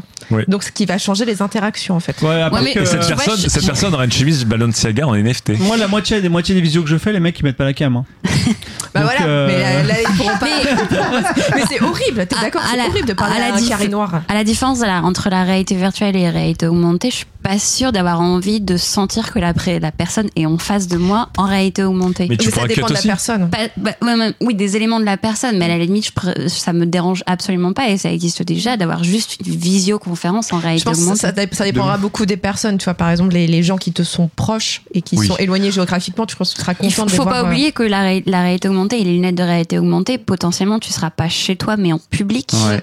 Et ça veut dire un comportement complètement différent à avoir, en fait. Et je vous rappelle, je vous rappelle qu'il y a, je vous rappelle qu'il y a, Pas pour toi. attendez, il y a Ah non, 20 ans, ouais. il y a 20 ans, les premières personnes qui parlaient à haute voix Ouais. dans la rue avec des oreillettes, Oh, on tout le monde s'en moquait.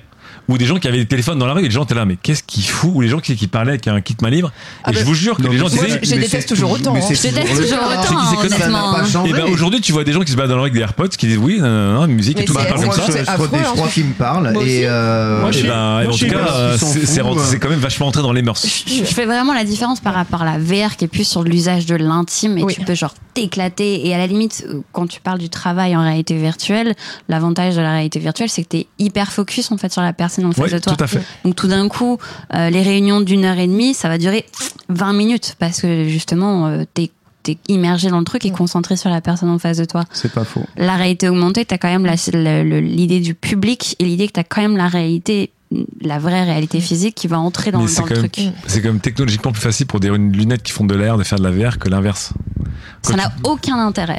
Non, mais tu peux, en tout cas, des lunettes qui sont des gros écrans devant toi Hmm. ne seront jamais transparentes. Par contre, des lunettes qui font de la projection sur des écrans transparents pourront être plus ou moins opaques ou envoyer plus ou moins d'informations, quitte à envoyer un truc en plein écran ou un film devant toi, ou disparaître totalement. Il y a aussi une flexibilité d'usage, je trouve. C'est clairement, si tu veux être Hmm, ouais. peinard, t'es là. Et encore une fois aussi, parce que euh, généralement, c'est le, c'est le grand moment où à chaque fois qu'on parle du futur, les gens ont peur. Hmm. À chaque fois qu'on parle d'une technologie du futur, tout le monde est là genre, Ah, mais en fait, je vais être forcé d'avoir des gens en face de moi, des machins. Non, en fait, aujourd'hui, quand tu veux cut un truc parce que tu le veux pas, genre tu veux pas qu'on t'entende, tu veux, tu veux couper le, ton, ta, ta cam, tu le fais.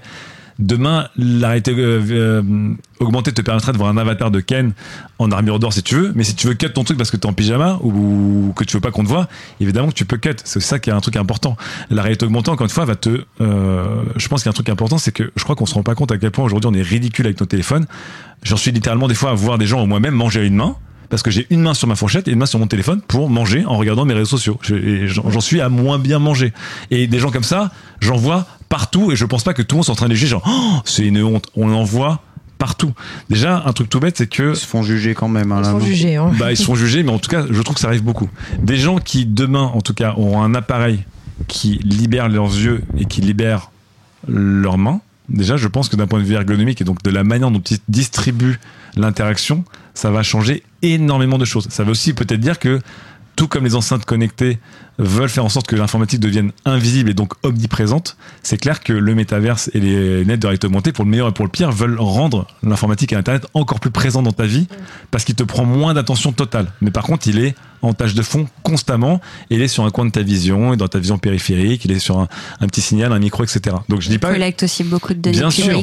Je dis pas, je dis pas que c'est un monde merveilleux. hein. Je dis que j'y crois parce que j'y crois, que je sois enthousiaste ou pas enthousiaste, mais je crois que ça va être très, très, très puissant. Et de la même manière qu'aujourd'hui, c'est complètement débile de se dire que pour envoyer un message, il faut faire tout ce que je vous ai raconté au début. Je pense que demain, des gens diront, bah effectivement, comme Ken le disait, attends, mais pour faire un virement, tu devais sortir ton téléphone, taper un mot de passe ou mettre ton empreinte biologique, Mhm. euh, biométrique, euh, voir une application, attendre un SMS de FA, envoyer le truc, attendre une notification, et pendant tout ce temps-là, t'étais coupé du monde, t'étais sur un écran comme ça avec tes deux mains prises, et t'attendais, mais c'est quoi ce délire Et Ça, ces gens-là, ils auront raison. On sait pas, on sait pas parce que. Parce que ces gens-là diront envoyer de l'argent à fille via Venmo, et en fait, ça, c'est pas- Exactement. On sait pas. On sait Et pas. sauf que ça sera encore mieux quand t'auras des lunettes, parce que t'auras même pas à sortir de téléphone. On sait pas quand tu Oui, prenais ou l'avion en- oreillette, quand tu n'importe prenais l'avion en 1930, tu pouvais littéralement arriver au dernier moment, t'avais aucun check, tu rentrais comme on rentre dans un bus. Ah si si si si si. Euh, moi j'ai un- j'ai enfin tu regardes des films des les vieux films. Oui, tu Et regardes des les- films. Ouais. Non non non non mais les gens ils arrivent au dernier moment. Maintenant t'arrives 3 heures en avance et tu te fais fouiller de. Donc on sait jamais, tu vois, la, la sécurité pour les virements, euh, ça se trouve, on sortira- s'en sortira tu jamais. vois, hein. sécurité pour les vi- virements, ça veut dire aussi du coup avoir des données biométriques sur ta voix. La- ça pose encore La plein voix d'autres signature, questions. bien sûr. Et, Ouais. et- et on en parle aussi, mais euh, le projet de Facebook qui s'appelle donc le projet Aria, c'est euh, avec les lunettes donc de réalité augmentée, un scan 3D. Oui, Mais en Non, tout, mais c'est- évidemment. mais en tout cas, évidemment. les enceintes ou les AirPods, c'est la même chose. Et des gens trouvent ça très pratique parce qu'ils disent, en fait, je n'utilise pas mes mains et mon attention, Oui, c'est invisible. Bien voilà, c'est ça que je vous défends aussi. Donc, si vous êtes déjà fan de vos AirPods ou de vos enceintes connectées Alexa, Google Assistant comme fibre, en fait, vous êtes déjà dans un système de réalité Ah, augmentée, oui. en fait. Et c'est une forme de métavers, c'est qu'on va te pusher de manière pervasive l'internet vers toi. Et Ah, je, je- je soutiens que le métavers, c'est le passé. Voilà. Non, moi, le, le- le Il seul existe truc, déjà. le seul truc en fait qui m'inquiète un peu sur cette histoire de metaverse, c'est que euh, Internet à la base, c'est quand même un projet qui a été financé par le public. Certes par l'armée, mais c'est un projet public. Là, on part directement sur des projets commerciaux. Des, Sauf, des- si on, sauf- sauf si on respecte les six lois du métavers. Ah bah, on n'y les respecte pas du tout. Bah Quand non. tu vois qui est-ce qui est en train de, de bosser sur la question du Impossible. metaverse, on est sur Facebook, on est sur Epic, Epic. on est sur Microsoft, on est très probablement sur Apple. Nvidia. C'est, ça va être quelque chose de mercantile et qu'il l'est déjà. Enfin, j'en parlerai dans ma chronique après, mais on est déjà sur la logique du pognon et du fait comment se faire un maximum d'argent tout de suite. Mais tiens donc, c'est bizarre. Ce qui fait que. Non, mais c'est comme si vous disiez que potentiellement ça ruinera le truc. En Ça fait. re- je pense que ça part sur de très mauvaises bases. Internet, euh, Frame 1, c'était, c'était les entrepreneurs les plus sauvages et capitalistes les plus vénères qui ont fait grossir Internet. hein, je suis désolé. hein. Bien Internet est resté un projet du CERN et de l'armée américaine, euh, et puis il a vraiment décollé quand le fric est rentré.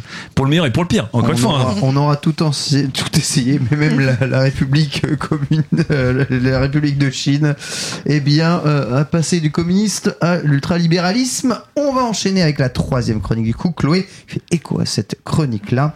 C'est euh, toi qui vas faire tes excuses à la mur.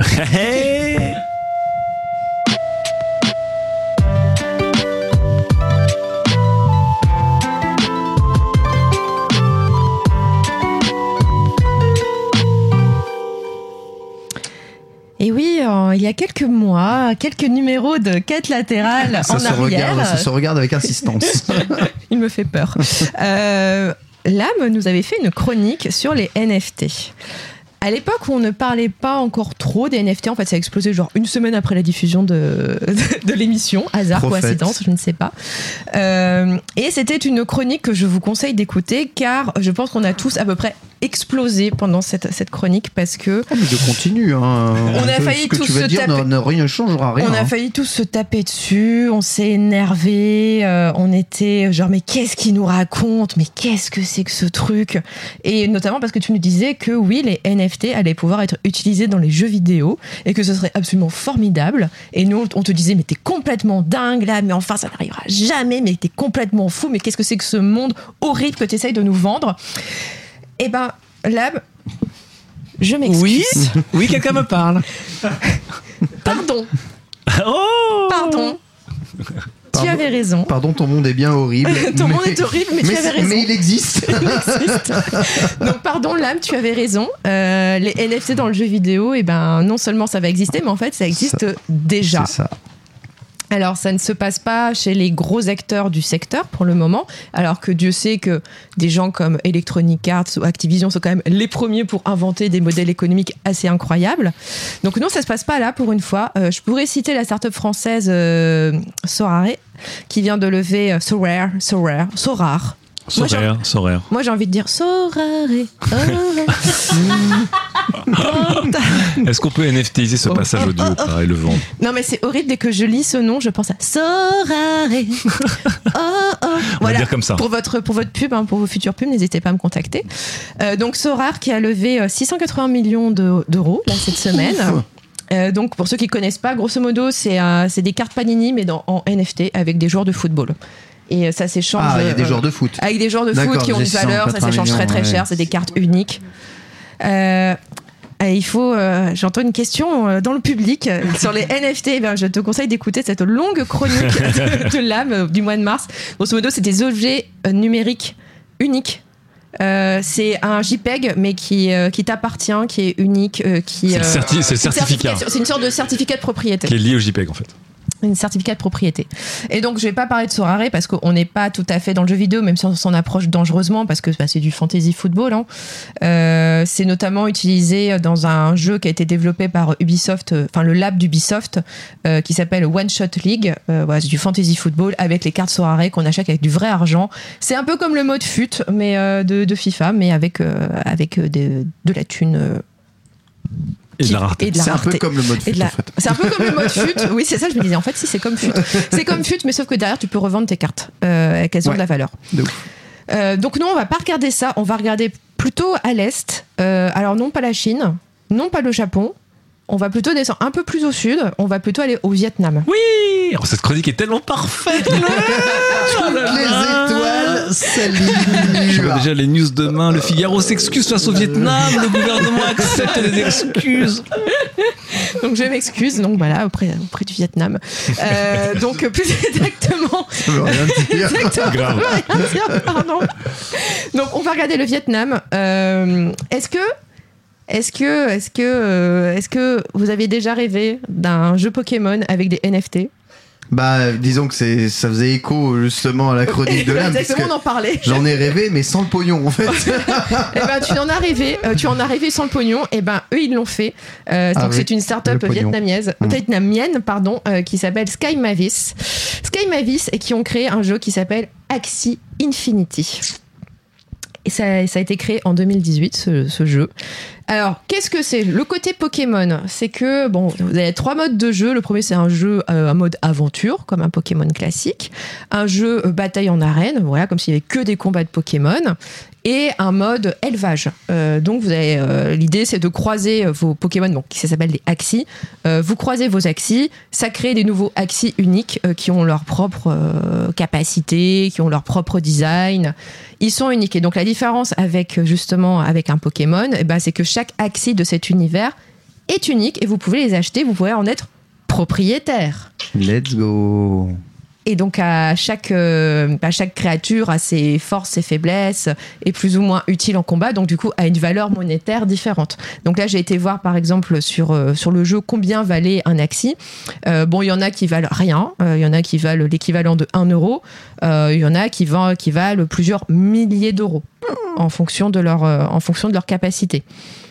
Et, et pour et, donc donc tout ça c'est ça repose sur des NFT et pour sur les- cette valeur des, des- pardon excusez-moi pour commencer le jeu en fait la grosse différence avec par exemple un Pokémon c'est que bah, au lieu qu'on te donne un starter c'est toi qui dois acheter tes starters donc tu dois Oh acheter là là. trois Axides de base Oh. Quel monde merveilleux. quel monde merveilleux. Donc ça, c'est, ça c'est la première première couche. Voilà, donc vous devez acheter vos Axis. Euh, ensuite, il y a deux crypto-monnaies dans ce jeu. La première, c'est la Smooth Love Potion, donc la potion d'amour. Euh, la potion d'amour, vous la gagnez bah, après chaque combat. Voilà, et la, et la potion d'amour. Voilà, la potion d'amour. Donc actuellement, son cours est à peu près à 5 centimes d'euros. Euh, et ça sert, cette potion d'amour sert à croiser les axes, donc pour faire de l'élevage derrière. Et il y a en fait la vraie monnaie qui vaut beaucoup de la, beaucoup, beaucoup de la thune. Euh, c'est les Axie Infinity Shards. Euh, là, actuellement, le cours est à 50 euros l'unité. J'en ai pas acheté quand c'était à 3 dollars, Voilà. il y a 3 mois. Donc ça, ça monte très très vite. Euh, là, la capitalisation en ce moment est de 3 milliards euh, d'euros hein, sur les Axie Shards euh, en, circulation. Et la différence avec les, les potions d'amour, c'est qu'en fait, ce sont des jetons de vote. Donc c'est-à-dire que ça va vous donner des, des droits de décision sur l'avenir du jeu. Sur, euh, alors ça peut être un truc aussi, aussi bête, j'imagine, que genre, euh, quelle va être la couleur du centre commercial de ce jeu, que peut-être des décisions beaucoup plus profondes sur les mécaniques, sur l'évolution. Droit de vote payant. Ouais, de droit de vote payant. C'est la mode dans beaucoup de crypto-monnaies. Exactement, ouais, c'est d'acheter des tokens de vote. Ça, ça repense Alors, ça- toute la démocratie. Alors, ex- exemple, exemple du vrai monde, euh, les clubs de foot sont actuellement ultra fans de ce système, euh, notamment près des fans, en leur disant bah voilà, achetez bon, vos petites cartes virtuelles qui vont vous donner des petits jetons de vote pour décider de genre quelle va être la nouvelle couleur du logo, euh, par exemple du PSG, Euh, ou qu'est-ce qu'on va mettre sur le sur Ouais, le bus qui ramène les joueurs. Vous voyez euh, pas les mines déconfites Non mais c'est vrai, c'est ça existe déjà. Est-ce qu'on va des virer Phil millions. Collins du, du, Oui, du Parc des exactement. Princes. Eh ben, Sinon de la tête. Surtout qu'à la fin, c'est c'est tru- c'est truqué, mais bon. Voilà, mais voilà, avec quelle est la couleur du car, quelle va être la musique qu'on va mettre quand les joueurs rentre- entreront dans le stade, et ben acheter des jetons de vote en achetant ces cartes, etc., etc. Euh, et en fait, ce qui est intéressant avec euh, Axie Infinity, c'est qu'on rentre dans un nouveau modèle de jeu vidéo, parce qu'on on connaissait le pay to win, par exemple. Et ben ici, on est dans ce qui est appelé le play to earn. C'est ça. C'est la grosse différence, c'est que vous jouez et vous gagnez de l'argent. Parce que tout cet argent in-game, toutes ces cryptos, l'avantage et tout l'intérêt, c'est qu'ensuite vous pouvez encaisser en euros ou en dollars.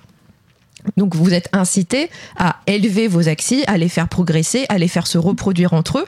Et je cite la phrase officielle du site, alors je, je vais vous la traduire rapidement en français.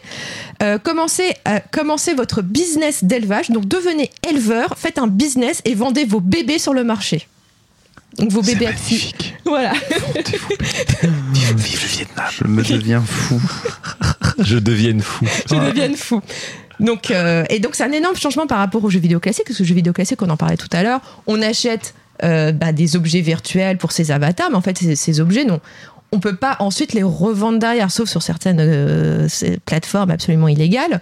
Mais vous n'êtes pas censé euh, le- les fringues que vous avez achetées dans Fortnite. Vous pouvez pas dire bon attendez maintenant je vais les cash out en, en euros euh, pour m'acheter un Mars et puis et puis ça repart. C'est des monnaies là, c'est des monnaies qui valent du vrai argent et qui peuvent être échangées contre du vrai argent ensuite. Bah oui. Donc vous voyez très bien la logique monétaire derrière la logique capitaliste. Tout à fait. Et euh, toute la logique de ces jeux, c'est de se dire, eh ben c'est super parce que non seulement les, jou- les joueurs vont être engagés, mais en plus ils vont gagner de l'argent. Donc ça va encore donner encore plus envie d'être engagés vu qu'ils vont gagner de l'argent. Alors aujourd'hui, Axie Infinity, je n'ai pas réussi à trouver un chiffre sur combien de gens y jouent. J'ai vu tout et n'importe Ouais. quoi au niveau des chiffres, donc je n'en sais rien. Euh, C'est le Vietnam. c'est le Vietnam, parce que tu vois, j'ai vu aussi bien 250 000 que 40 000 joueurs, donc euh, voilà, j'en sais rien. Euh, mais par exemple, l'Axi le plus cher, pardon, je me suis trompée, c'était pas plusieurs milliers d'euros, c'était 150 000 euros. C'est 150 000 c'est- euros. 750 000 euros. C'est bah, c'est plusieurs milliers d'euros. Oui, plusieurs, bah, plusieurs centaines, plusieurs C'est centaines de milliers d'euros. exact, la meilleure, plusieurs milliers. Et là, j'ai regardé sur euh, une plateforme qui s'appelle CryptoSlam euh, pour voir euh, où en étaient les échanges de- de- d'argent sur euh, Axie, euh, euh, Axie Infinity. Euh, là, le mois dernier, il y a l'équivalent de 170 000 Ethers qui ont été échangés. Donc en euros, ça fait. Attention, Ça, dépend 500 des heures. Ça dépend des heures, mais à l'heure où j'ai tapé cet article, euh, 571 millions d'euros échangés en un mois euh, sur la plateforme, sachant que Sky Mavis prend 4% de commission. Ça se fait bien. Et c'est pas fini, parce que bon, ça, c'est mignon, mais surtout, il y a un volet Metaverse. Car vous pouvez, parce que le monde de Axie Infinity s'appelle, se- est dans un monde qui s'appelle Lunacia. Et Lunacia, vous pouvez acheter des parcelles de Lunacia. Ah ouais. Donc euh, voilà, des petites parcelles. Alors évidemment, comme dans le vrai monde, vous savez, l'important de l'immobilier, c'est l'emplacement. Bien sûr. Euh, donc il y a des emplacements qui valent plus ou moins cher selon, par exemple, à plus vous êtes dans le centre de la map, plus c'est intéressant parce que les gens vont plutôt aller dans cet endroit-là plutôt que dans les petits coins obscurs. Et euh, bah voilà, sur la marketplace, les, les parce que les, terrains, vous pouvez les acheter, mais il faut surtout les revendre derrière. Bon, bah, il y a des terrains qui valent 10 000 dollars, il y en a qui en vendent 30 millions de dollars. C'est merveilleux. C'est merveilleux, n'est-ce pas Et donc, une fois que tu as un terrain, tu dis, bah ok, c'est super, j'ai un terrain virtuel, mais j'en fais quoi? Et ben l'idée, c'est voilà, tu- apparemment, dans la suite de Axie Infinity, tu pourras en faire ce que tu veux. Donc, tu pourras le louer. euh, tu pourras peut-être, pourquoi pas, créer des, faire des maisons et dans lesquelles tu auras des locataires. Tu pourras aussi dire, oh, bah, je vais mettre euh, des boutiques, des boutiques dedans. Je vais faire peut-être un centre commercial. Je vais peut-être faire un hôtel pour mes axis pour qu'ils puissent dormir. Et du coup, là, les gens, ils pourront récupérer leur point de vie. Mais du coup, il faudra qu'ils payent avec du vrai argent leur, nuit d'hôtel euh, dans, dans, mon hôtel à moi, sur ma parcelle à moi. Euh, et aussi, pourquoi pas, créer des événements. Donc des concerts, euh, concerts euh, à la Fortnite, euh, des séances de projection, de vidéos. Enfin, on peut tout imaginer. En fait, c'est toute l'idée aussi du metaverse hein, qui est en train d'être vendu actuellement, c'est de dire on va créer un monde parallèle, en fait, des nouveaux espaces monétisables, marchandisables, et qui vont pouvoir ramener du ramener de l'argent parce que voilà, bah comme euh, donc c'est c'est c'est un fonds d'investissement qui a investi dans un truc qui s'appelle Decentraland, qui est à peu près sur le même principe. Ouais. Decentraland, bah pareil, c'est un endroit, une sorte de monde virtuel vierge pour le moment où tu peux acheter des terrains. Et eux, ils disent, eux, c'est- un fonds d'investissement dans l'immobilier qui se sont lancés là-dedans. Ils se sont dit, écoutez, c'est comme à Manhattan en 1750 quand vous achetez un bout de terrain. Et aujourd'hui, ça vaut euh, des millions et des millions de dollars euh, d'avoir un bout de terrain dans Manhattan. Et bien aujourd'hui, c'est la même chose. Enfin, en tout cas, c'est ce qu'ils espèrent. C'est ce qui et c'est pour ça qu'il y a toute une spéculation autour de ces jeux metaverse en se disant bon, aujourd'hui, ça vaut. En tout cas, au tout début, ça valait pas grand-chose, mais peut-être que demain, aïe aïe aïe, tout l'argent que ça va nous rapporter d'avoir euh, d'avoir acheté une petite parcelle virtuelle. C'est merveilleux. C'est merveilleux, n'est-ce pas? Donc voilà, euh, et euh, pour vous donner une idée, donc c'est cette spéculation immobilière. euh, en mois de février, il y a eu un, un ensemble de 9 parcelles de terrain d'Axie Infinity qui s'est vendu pour l'équivalent de 1,5 million de dollars. Pareil, en se disant que demain, peut-être, ça en viendra plus. Peut-être que demain, ça en vaudra moins. Et en Qui fait, c'est- achète ça eh ben, bonne question. C'est un mec random, mais riche, visiblement, qui a acheté ça. Random riche. Euh, random riche. Et euh, il s'en est expliqué. Snoop Dogg aussi. hein. Et qui s'en est expliqué sur Twitter en disant euh, bah voilà ça risque d'être le prochain super metaverse et peut-être qu'on lui pourra se passer plein de choses géniaux des festivals des concerts des festivals pardon des concerts des événements sportifs des gens qui vont exposer leur art en NFT Euh, les opportunités sont énormes donc je fais mon pari. Alors avec cette somme là cette personne aurait pu s'acheter un très bel appartement dans le centre de Paris. Un 14 mètres carrés au moins. voilà, mais je veux dire, la vie est faite de choix. La vie est faite de choix, et tu peux te dire, non, je vais plutôt investir cet argent dans un metaverse où je ne sais pas ce que ça va donner demain. Si ça se trouve, c'est le jackpot. Si ça se trouve, j'aurais juste perdu un million. Donc ça c'est le c'est le ça c'est le premier volet pognon. Le deuxième volet pognon, je vais très vite euh, là-dessus, c'est que les fondateurs euh, de de euh, Axie Infinity ont levé 7,5 millions de dollars au mois de mai auprès euh, de du, du cofondateur de Twitch, euh, auprès du cofondateur de Reddit et auprès d'un milliardaire qui s'appelle Mark Cuban qui est à peu près dans tous les dans tous les bons coups. Et ils sont également incubés par Ubisoft Lab depuis euh, 2020. Alors, maintenant, l'autre dimension, genre, mais qui joue à ce jeu dont vous n'avez probablement jamais entendu parler? Eh ben, en fait, euh, la plupart des joueurs viennent des pays du Sud, des pays en voie de développement, notamment les Philippines, euh, l'Indonésie et le Venezuela, euh, qui sont les pays dans lesquels Axie Infinity est le plus utilisé. Pourquoi? Parce que ben, pendant la pandémie, ben, voilà, c'est des, économies qui ont été à l'arrêt, plein de gens qui n'ont qui ne pouvaient plus travailler. Et euh, via Axie, ils ont trouvé un moyen bah, de gagner de l'argent. Donc peut-être que notre équivalent ne pouvait pas grand-chose, peut-être vendre, gagner euh, 2, 3, 4, 5, 6 dollars en revendant un Axie, mais largement suffisant pour euh, bah, euh, voilà, juste acheter à manger, régler les factures, etc., etc. Et il y a eu pas mal d'exemples qui sont sortis de gens sur Twitter qui expliquaient que bah voilà grâce à l'argent qu'ils se sont fait sur euh, ils ont pu bah, acheter un appartement ils ont pu acheter une parcelle de vrai terrain une parcelle agricole euh, et euh, ils ont pu euh, compter- bah, payer leurs études euh, parce que bah, ceux qui se sont lancés assez tôt dans ce, ce truc là ils pouvaient gagner entre 500 euh, 500 et 2000 dollars par mois à peu près ce qui est énorme dans, Ah, dans ces j'avoue. pays là c'est absolument énorme. Et il y a un article dans Libération qui est paru cet été que je vous conseille vraiment, qui a été écrit par Lucie Léquier. Euh, elle cite un exemple, en fait, elle a interrogé des, elle a interrogé des Philippins. Donc, je vais juste vous citer euh, ce- cet exemple. Donc, un Philippin de 31 ans qui s'appelle Rolando, qui dit Avant de me lancer dans ce jeu, j'étais juste un gars normal qui s'est chiné 10, euh, de 8 à 10 heures par jour, 6 jours sur 7, depuis 10 ans. J'étais incapable d'acheter ce que je voulais pour ma famille. Désormais, cette personne donc peut, peut payer les séances de dialyse de son père et ses médicaments. Il a aussi monté une association caritative qui nourrit, qui nourrit gratuitement les enfants des bidonvilles de San Carlos, donc le, le coin euh, des Philippines où il habite. Et, euh, et un, autre, euh, un autre joueur de 20 ans qui dit qu'il gagne à peu près 1700 euros par mois grâce à Axie. Il dit c'est la seule chose qui m'a permis de poursuivre mes études en sciences en génie civil, car bah, là, je touche assez pour régler mes frais de scolarité, etc. etc. Euh, alors, on va dire waouh, c'est super, c'est génial.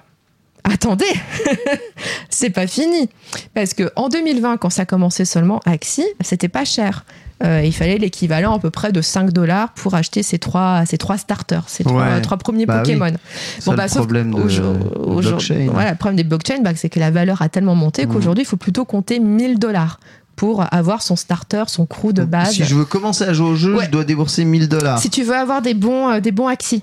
euh, qui du coup pourront combattre et qui seront pas faiblards, si tu veux, à partir sur une bonne team.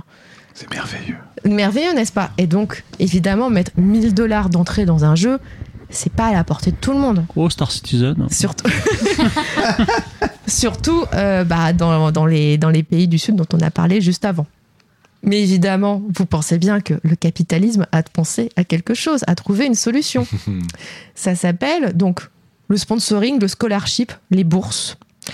Grosso modo, c'est des, des- soit des gens, soit des fonds d'investissement qui achètent les actions en question et qui vont les prêter aux joueurs, aux nouveaux joueurs, en disant Vas-y, tu peux prendre mes actions pour jouer, mais en contrepartie, je vais prendre un pourcentage sur tes gains.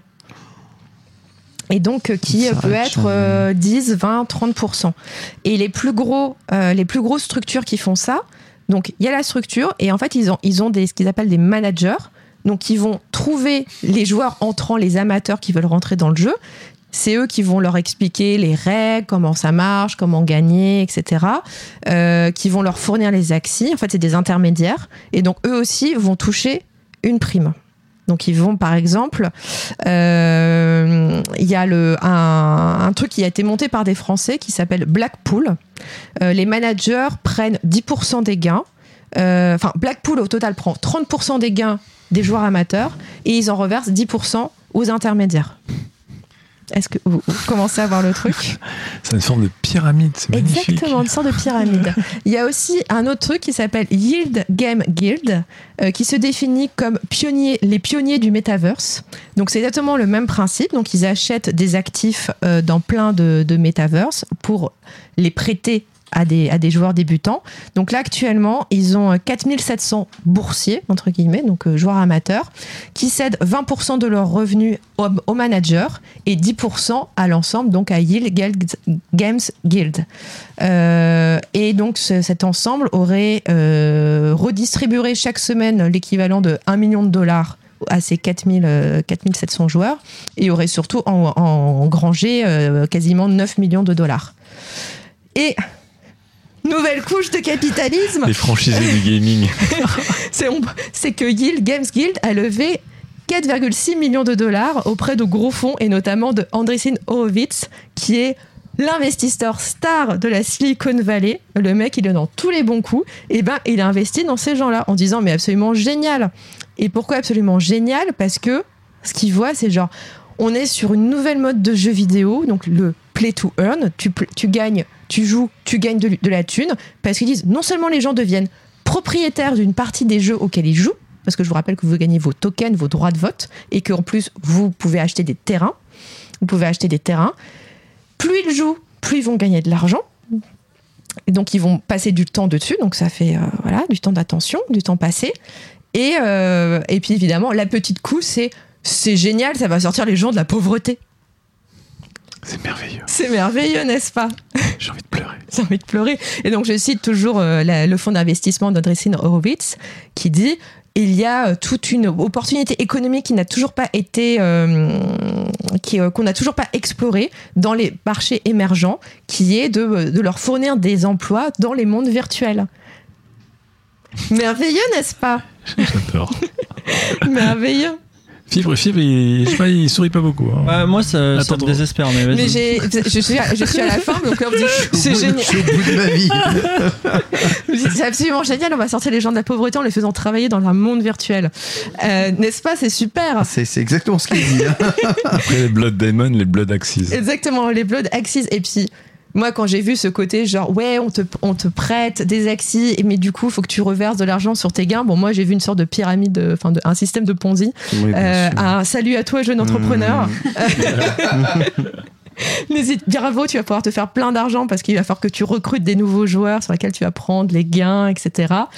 Euh, bref, euh, moi, enfin, c'est, je trouve que c'est une belle illustration de ce que je n'aime pas du tout euh, actuellement dans tout le monde des cryptos et dans le monde des NFT, c'est-à-dire euh, une sorte de capitalisme débridé où on se dit génial, on va renverser le système, on va faire des choses totalement décentralisées, on va tout révolutionner, et mais en fait c'est juste pour euh, gagner énormément d'argent extrêmement vite et c'est du- juste du capitalisme débridé. Et j'ai envie de dire, brûlons tout. Voilà. Merci beaucoup, Chloé.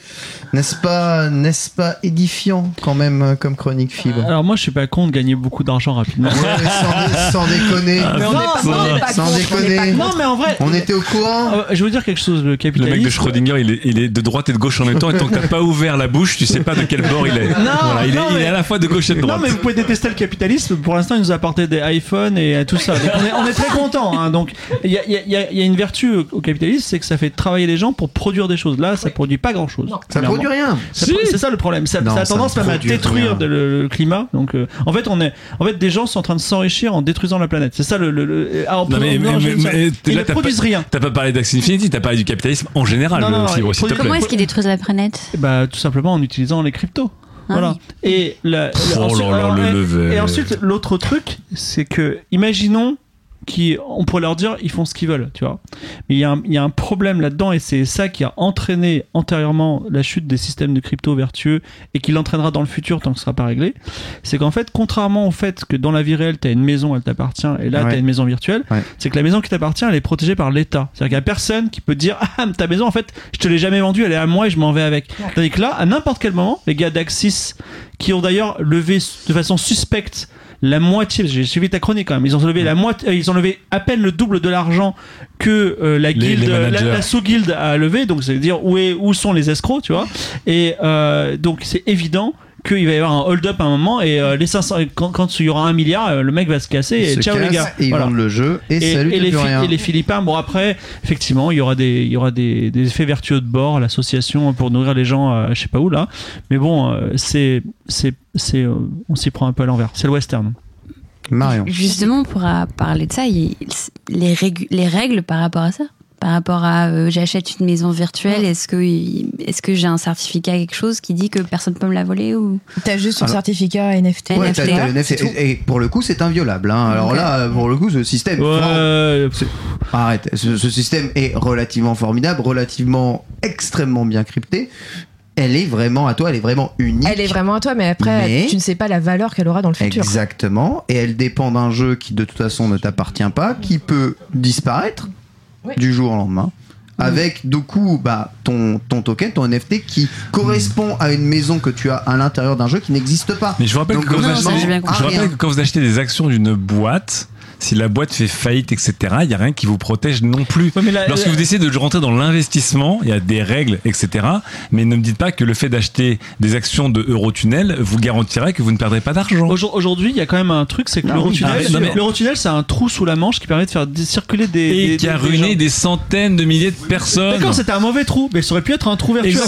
C'est un mauvais trou. Et bah, euh, titre, mais de, comme ce jeu peut être un bon jeu, un mauvais jeu. En fait, juste un truc. Avant qu'on attaque ce débat, parce que je sais que ça va, ça va déraper là-dedans, arrêtez, si vous voulez, pour l'amour du ciel, de mettre tous les mots de la Terre sur un truc que vous ne comprenez pas, alors qu'en fait ces mots de la Terre existent déjà et que c'est juste un cas en plus qui va changer ou pas la donne. Mais arrêtez de dire que les gens détruisent la planète depuis qu'on a découvert les NFT. Arrêtez, c'est pas possible. Parce que- le capitalisme détruit la planète, il n'a pas attendu les NFT. Arrêtez de me dire, arrêtez de me dire que oh là là, dis donc, tout d'un coup c'est le play to earn, etc. Alors que aujourd'hui les gens ils créent de la valeur pour une seule personne qui est l'entreprise qui édite les jeux vidéo et les gens ne retirent rien de tout ça. Mais- Euh, encore une fois, le truc de dire que depuis que les NFT sont arrivés ou depuis que le play to earn est arrivé, etc. On a créé des nouveaux mots. Mais arrêtez le capitalisme, c'est un fils de chien depuis le début. quand- il, a, il a juste des nouvelles formes comme le diable et des nouveaux visages. Mais Internet, Internet a été baisé par le capitalisme. L'informatique a été baisée par le capitalisme. L'automobile, tout a été Non, baisé non, par le C'est un capitalisme. fils de chien qui crée de l'emploi, qui crée de l'argent. qui Exactement, crée des mais arrêtez de dire. valeurs. Mais en fait, du coup, avec les NFT, on va peut-être exploiter les gens dans le tiers-monde. C'est vrai qu'on n'exploitait pas les gens dans le tiers-monde avant. Juste un truc. Non, mais- je ne vous dis pas que ça n'existe pas et qu'il y a des effets de bord négatifs. Je vous dis juste que la manière d'en parler à chaque fois me, me, me, me, me fatigue. Parce que j'ai l'impression que vous en parlez comme si vous découvriez Mais la- des la- trucs affreux avec des nouvelles non, technologies non. ou des nouveaux choses. C'est vieux La, la, la différence, la Des riches qui exploitent des pauvres pour s'enrichir encore non. plus sur un système pyramidal. Allô, la Bernard Madoff la différence essentielle, c'est que euh, quand le- les sociétés euh, réelles, elles, elles exploitent le tiers-monde et Dieu sait qu'elles le f- elles, elles, elles créent du, du mal. À la fin, en bout de chaîne, quand, quand Lafarge pactise avec Daesh, à la fin, en bout de chaîne, il y a quand même un immeuble qui est créé à Paris dans lequel on vit. Tandis que là, il y a, y a Est-ce que tu veux que je te parle de l'économie des bijoux fibres À quoi sert un bijou pour une personne? Est-ce que ça sert à Ah. avoir plus chaud? Est-ce que ça sert à avoir plus froid? Est-ce que ça sert à mieux manger? Est-ce que ça sert à mieux vivre? mais- Un bijou que tu portes autour d'un doigt. Quel est l'intérêt utilitaire d'un bijou? Et pourtant, il y a des gens qui en crèvent. Zéro bijou autour de mes doigts. Bien sûr, mais encore Et- une fois, ne m'expliquez pas Mais que peut-être que les bijoux l'utilitaire vont disparaître. Hein. me Supprimons les bijoux. Non mais encore une fois, les gens qui disent comme on a eu les pires trucs comme Lafarge, mais à la fin on a un immeuble, euh, donc un truc réel, ça excuse tout. Mais arrêtez s'il vous plaît, c'est pas Bah, parce qu'il y a ça un truc qui est palpable. tout, mais ça compense 1%. Mais la, mais la palpabilité, c'est-à-dire que le jeu vidéo ne sert à rien parce que ce que tu as vécu n'a rien d'intérêt. Tu as vécu un truc devant toi et dans le Alors, jeu vidéo il y a rien. C'est une bonne mais remarque. si dans le jeu vidéo, on vend du divertissement, que ça ne crée rien. Et bah c'est tout. Axie Infinity c'est du divertissement, Non, non, le cinéma c'est du Mais même divertissement. pas, mais même Mais pas. Parce que si on me disait, tu t'es bien amusé et quelqu'un s'est enrichi dessus, why not? Mais là, les mecs sont, c'est leur taf. C'est-à-dire qu'ils se lèvent le matin et ils jouent. Tu vas me dire qu'au bout de deux jours, ils sont pas saoulés. Je veux dire, c'est c'est même plus du divertissement. C'est juste des gens qui mêmes tournent en personnes qui faisaient du télémarketing, qui, qui fermaient des pièces d'or sur leur compte. Des gens exploités, quel que soit le business, des riches ou des pays riches qui exploitent des pauvres ou des pays pauvres, Bon. n'ont pas attendu les fucking NFT Cela pour le dit, faire. tu convaincs un peu, là. Arrêtez. Ce qui rend fou, c'est que justement, Moi, tu l'as- très bien dit, on n'a pas attendu pour connaître Oui, mais ce c'est pour ça que quand Fibre et tout On en parle en disant Non, vrai, depuis qu'il y a. Infinity, on va brûler la terre. Mais s'il vous plaît, on a un retour d'expérience qui est énorme et on continue euh, de cumuler les mêmes erreurs et encore et encore Là-dessus- et encore. là-dessus, je suis d'accord. Par et contre, il y a tu, un bon point. Et tu es là à, dire euh, ouais bah écoute on a toujours fait comme ça. Non, non, non, non, juste, je voulais juste dire. Non, non, non, j'ai pas dit ça, j'ai pas dit ça. J'ai juste dit arrêtez à chaque fois de dire je viens de découvrir un truc, du coup ça vient de créer un problème. Le problème existe déjà. C'est juste que, tout comme la vie dans Jurassic Park trouve toujours une voie, hein, voilà, la voie de Way, L'escroquerie aussi. le capitalisme toujours toujours une voie, quel que soit le contexte. C'est comme disait un grand sage euh, en Chine, le mot euh, crise et le mot opportunité, c'est le même mot et c'est fibre et qui ment. Voilà. Mais C'est Das qui le cite. voilà. Mais encore une fois, s'il vous plaît, s'il vous plaît, juste n'attribuez pas un problème spécifique à, à une avancée technologique. Là-dessus, c'est juste le point que je vous demande. Je vous dis pas que les NFT ne sont innocentes ou que les jeux Bon, vidéo sont en- innocents. En vrai, en vrai, le projet qu'elle nous a proposé, c'est pas glamour. Mais c'est pas glamour, mais encore une fois, parce que toi, tu vois ça comme quelqu'un qui a des problèmes de riches. C'est comme quand tu, pour retourner au Vietnam, la première fois que j'étais au Vietnam, j'ai dit putain, mais quel monde de porc, et jette des papiers partout par terre, etc., tu vois. Et à un moment, j'en parlais des gens, ils me disent, mais t'es indécent, mon gars. Nous, on sort de la guerre, euh, on est en train enfin de s'enrichir, d'acheter des maisons, des machins et tout. Qu'est-ce que tu vas m'expliquer Est-ce que je dois être propre ou pas? C'est quoi ces problèmes de riches que t'as, quoi, tu vois? Là, ce qu'on est en train de faire, c'est de la condescendance, et en pensant penser aux pauvres, en fait, on fait une forme de classisme.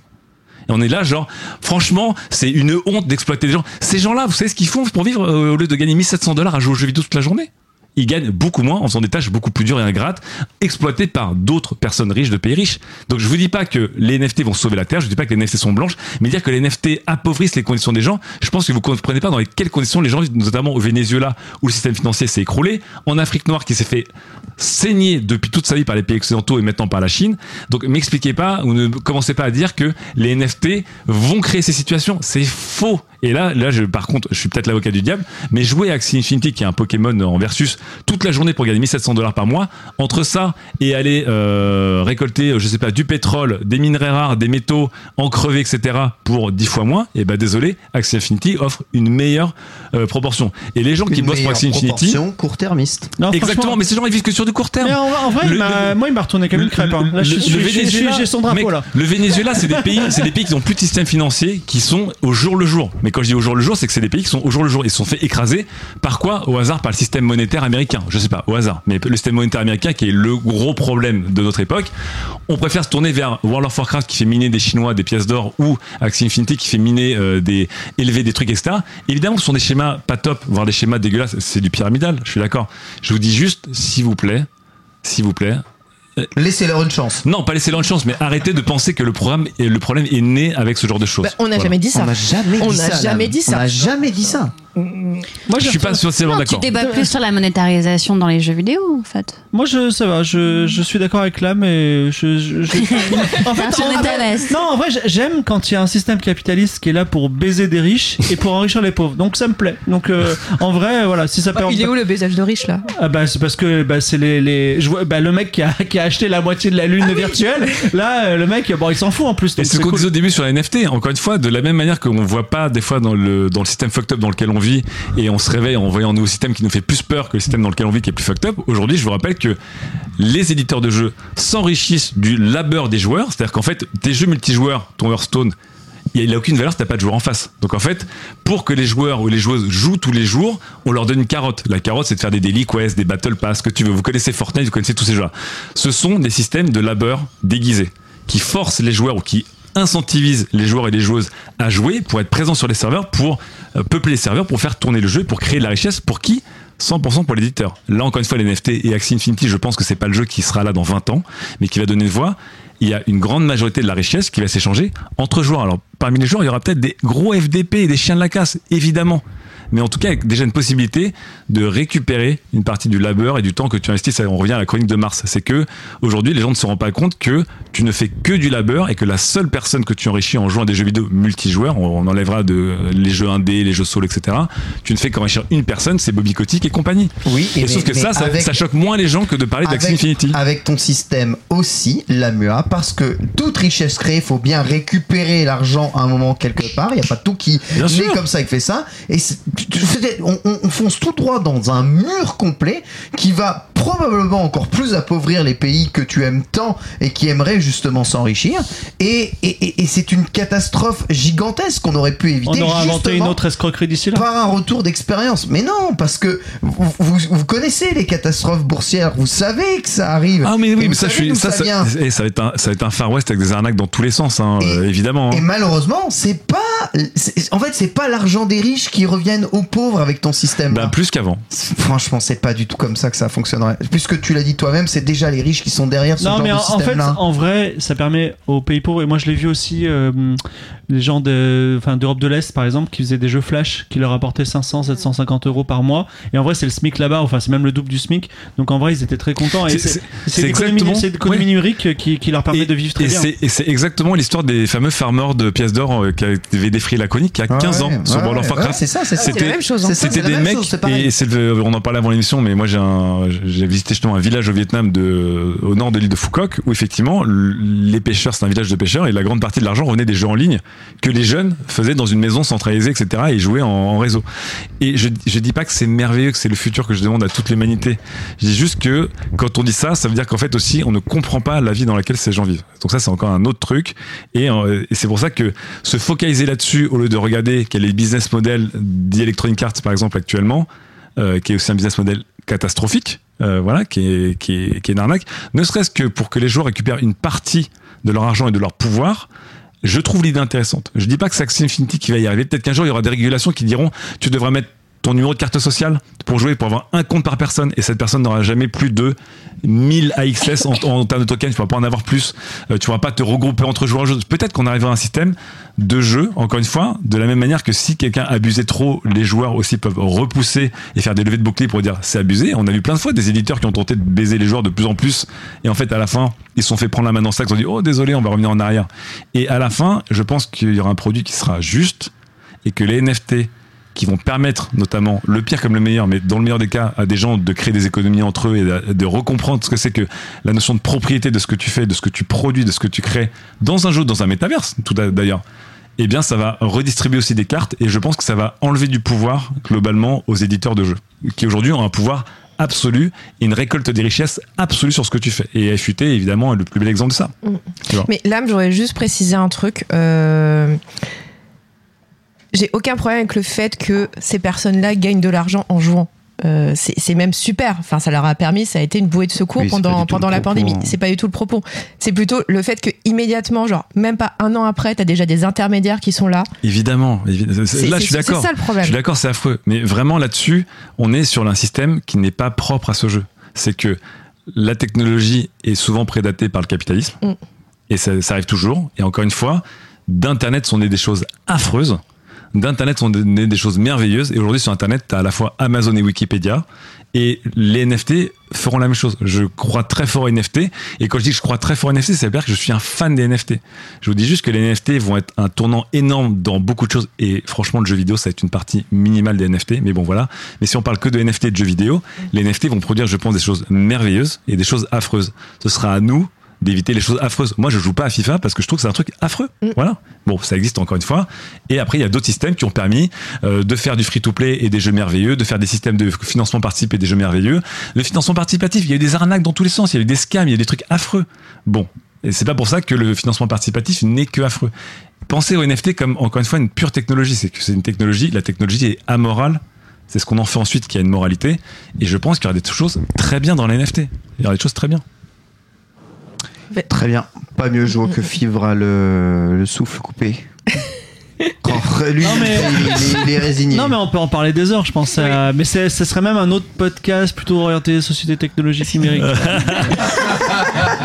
mais là, mais là, on n'a jamais aussi peu parlé de jeux Mais vidéo. si, hein. si un jour, si un jour vous créez un jeu open source qui est géré par une fondation, cette fondation elle-même est régulée, qui fait que la fondation n'a pas le droit de récupérer plus de 2% des profits à des buts non lucratifs, etc. Qui font un bon jeu et que de la même manière qu'aujourd'hui les gens veulent acheter de la bouffe qui a une bonne traçabilité, des fringues qui sont faites en Europe, bref, tout le côté des gens qui veulent mieux consommer. Si un jour de demain les gens veulent mieux consommer le jeu vidéo et mieux la NFT et mieux le partage des richesses, peut-être que les gagnants seront justement des gens qui auront le bon CV et qui ne seront pas des FDP du capitalisme. Et peut-être que les gens adopteront en masse le jeu et que le gagnant des NFT sera un jeu qui justement sera un jeu à portée, on va dire, plus juste, plus ouverte et moins, moins sauvage. C'est peut-être ça aussi la, la- la possibilité. Je dis, je garantis pas. hein. Rêvons. Mais- oui. On verra. Nous rêvons, nous rêvons, bien entendu, à un monde meilleur. Merci beaucoup, Chloé, hein, de m'avoir fait De découvrir euh, bah, Pokémon, mais, mais auquel je n'ai pas envie de jouer. voilà, c'est formidable. Et on n'a plus tout le temps, donc on enchaîne avec la dernière chronique.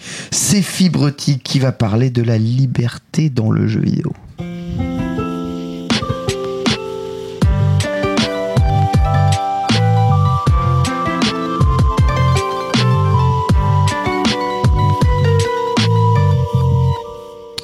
Ma chronique s'intitule De la liberté et de l'amour.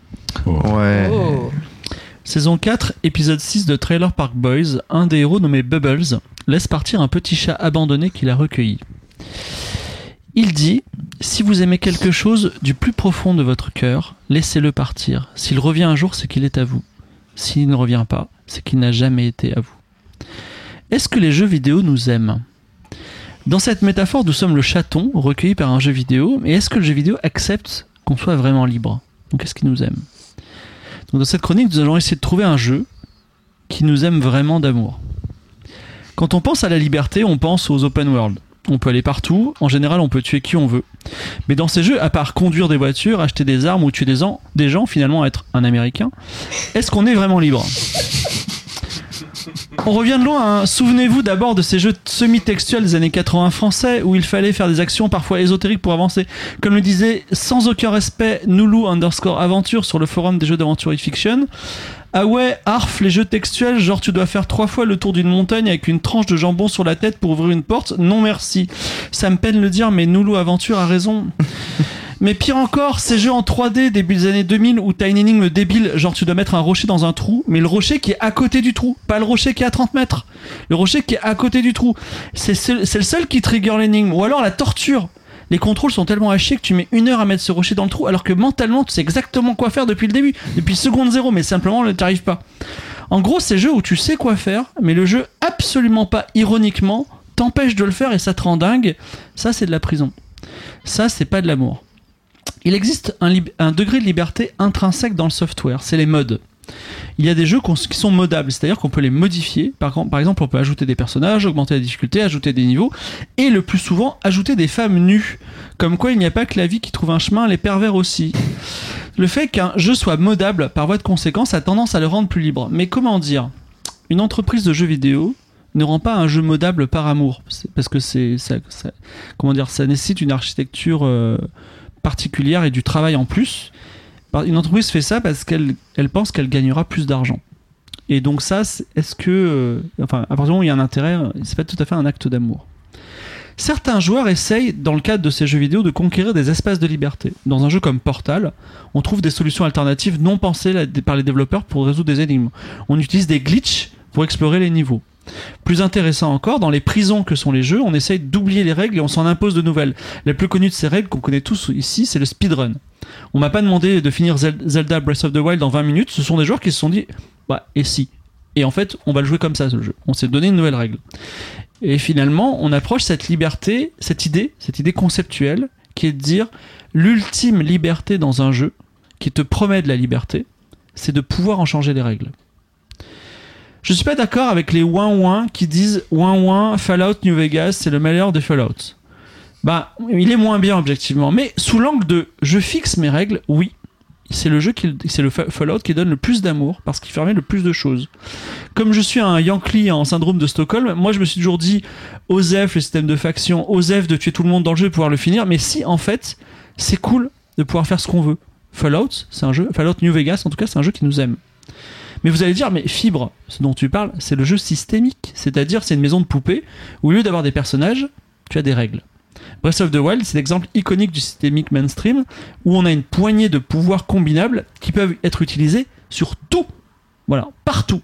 Et donc, effectivement, on est totalement libre et on commence, en fait, ce jeu devient un playground, c'est-à-dire un bac à sable dans lequel on fait ce qu'on veut. Mais plus loin que le jeu systémique, il y a l'ultime liberté, pour moi, enfin le saut de l'ultime liberté, qui est la philosophie d'entreprise. Ce moment où le développeur de jeux vidéo oublie que c'est une entreprise capitalistique qui est là pour faire de la thune et qui a confiance dans le joueur et dans son intelligence. C'est le cas de CCP Games, développeur de EVE Online, un MMO spatial. Les joueurs veulent déclencher une guerre globale entraînant la perte de plus de 400 000 dollars dans la vie réelle en vaisseau de joueurs.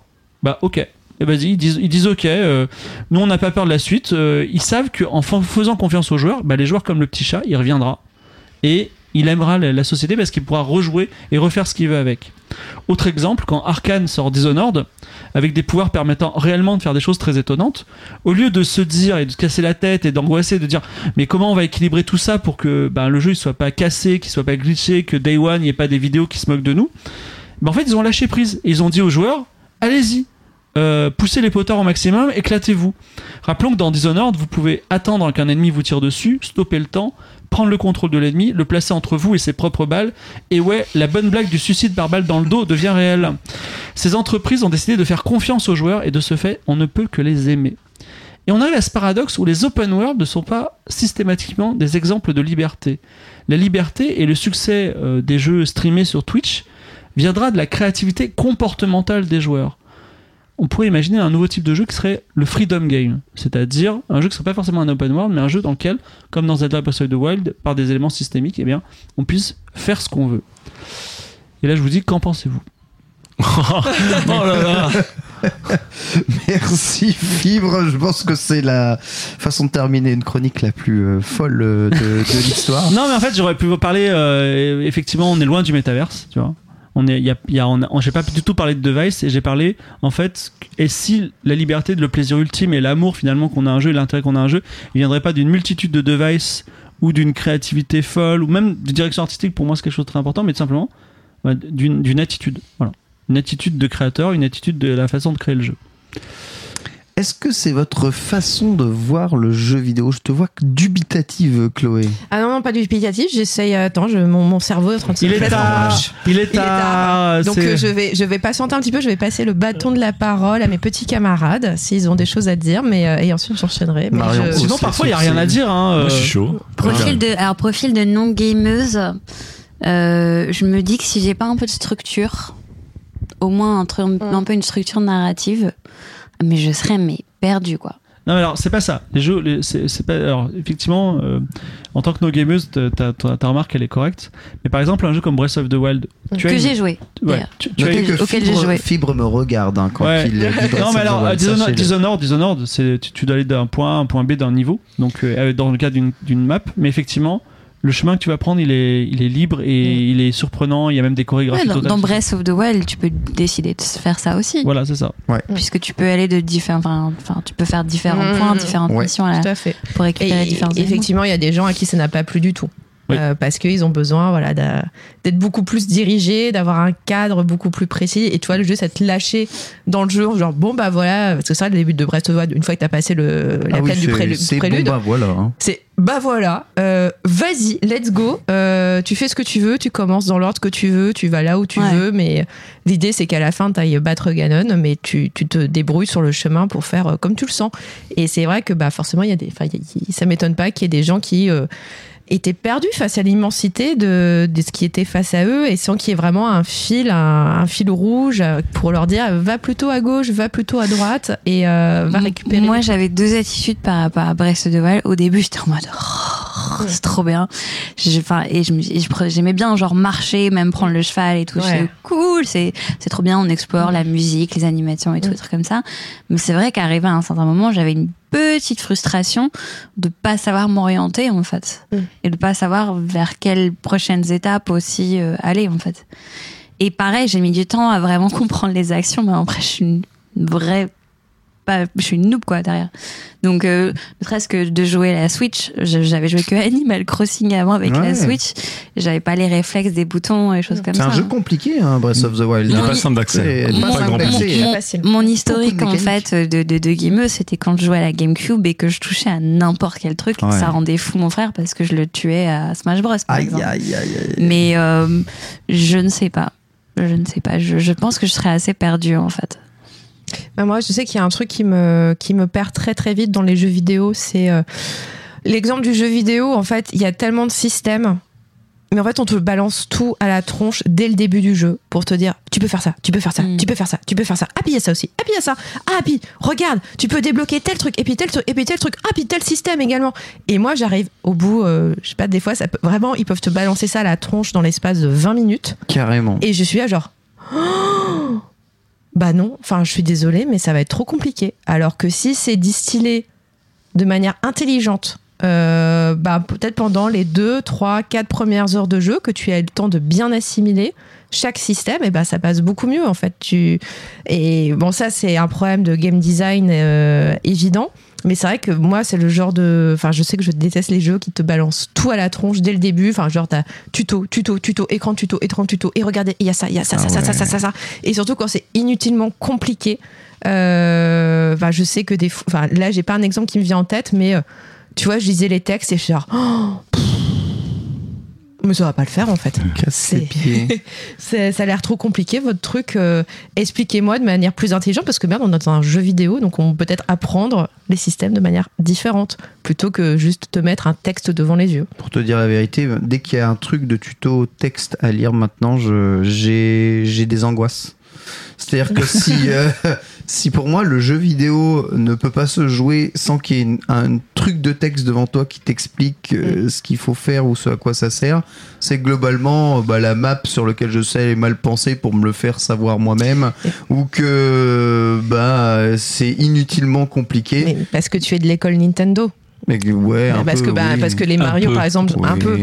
Entre Euh, les, Mario peu. sont très bien pensés pour ça. Enfin, généralement. Ouais, euh, Zelda, il y a quelques textes quand même. hein, Ouais, ouais, mais euh, tu vois, par exemple, je oui, pense mais à. les Mario, Mario, euh, les Mario, c'est typiquement, euh, un tu niveau tout, égal euh, un truc à apprendre, mais le jeu te l'apprend de manière subtile sur genre, ah bah voilà, là ça. on va t'apprendre le double saut, là on va t'apprendre tel truc, tel système. Euh, Enfin, en fait, c'est des, les premiers niveaux, ce sont des mini tutos, mais euh, qui sont pas genre, bam, on te met plein de textes à assimiler et tout.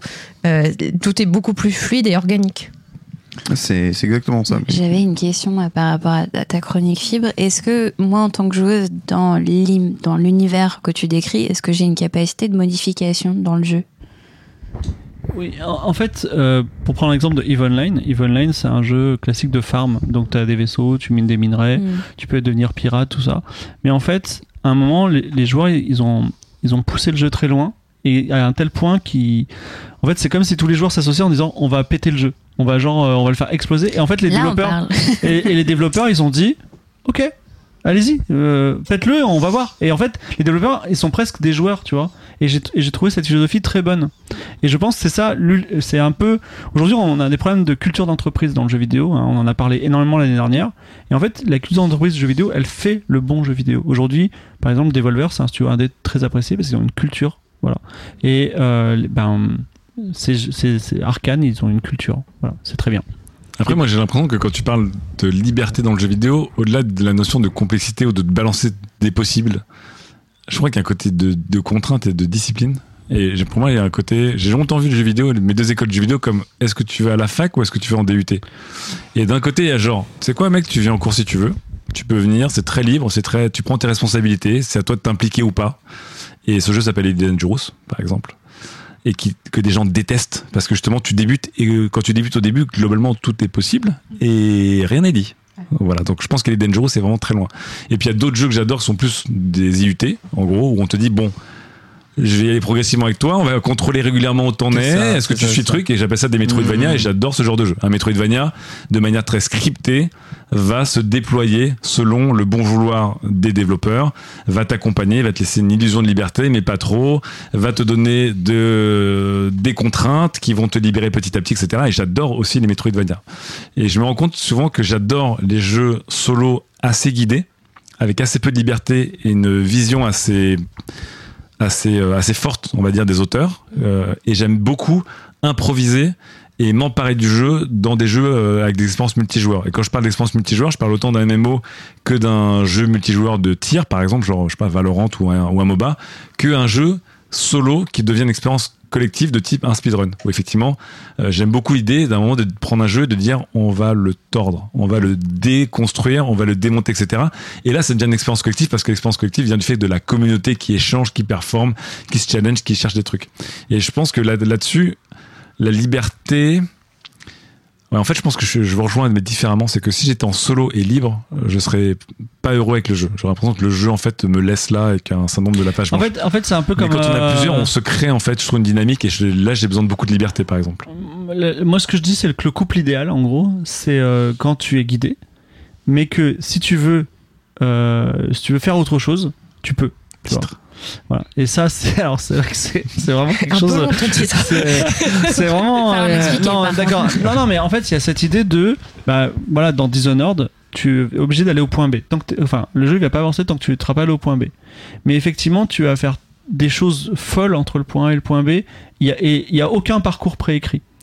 Et alors, on pourrait dire par exemple dans The Last of Us, c'est un peu pareil. À part que la- les- Ouais. l'émergence des, Ouais. des- l'émergence des Ouais. ennemis, euh, tes, euh, tes, euh, tes, Ouais. tes armes en main, tout ça font qu'il y a des, des parcours optimisés. deux, c'est deux euh, degrés de la même illusion. voilà. hein. C'est que, quoi qu'il arrive, t'es pas vraiment libre. Mm. Et c'est juste que dans The Last of Us, t'as un, un simulacre de liberté qui est assez limité. Et dans Dishonored, t'as un simulacre de liberté et de créativité qui est plus grand, mais qui est quand même dans un monde fermé, avec une résolution d'événement final qui est, euh, qui est contrainte. Ouais. C'est juste.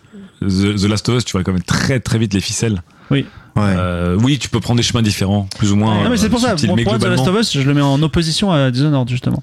Oui. C'est d'ailleurs que voilà. Et Dishonored, enfin pour ceux qui aiment ce jeu, il y a des gens ils font des véritables chorégraphies, c'est-à-dire qu'ils disent on va prendre un niveau, je vais tuer tout le monde en un seul mouvement. Et ils font ils font des chorégraphies qui Il y sont a un joueur brésilien qui est fou comme ça là. Ouais, c'est c'est- c'est Dans. Deathloop, ça va être prometteur. Voilà.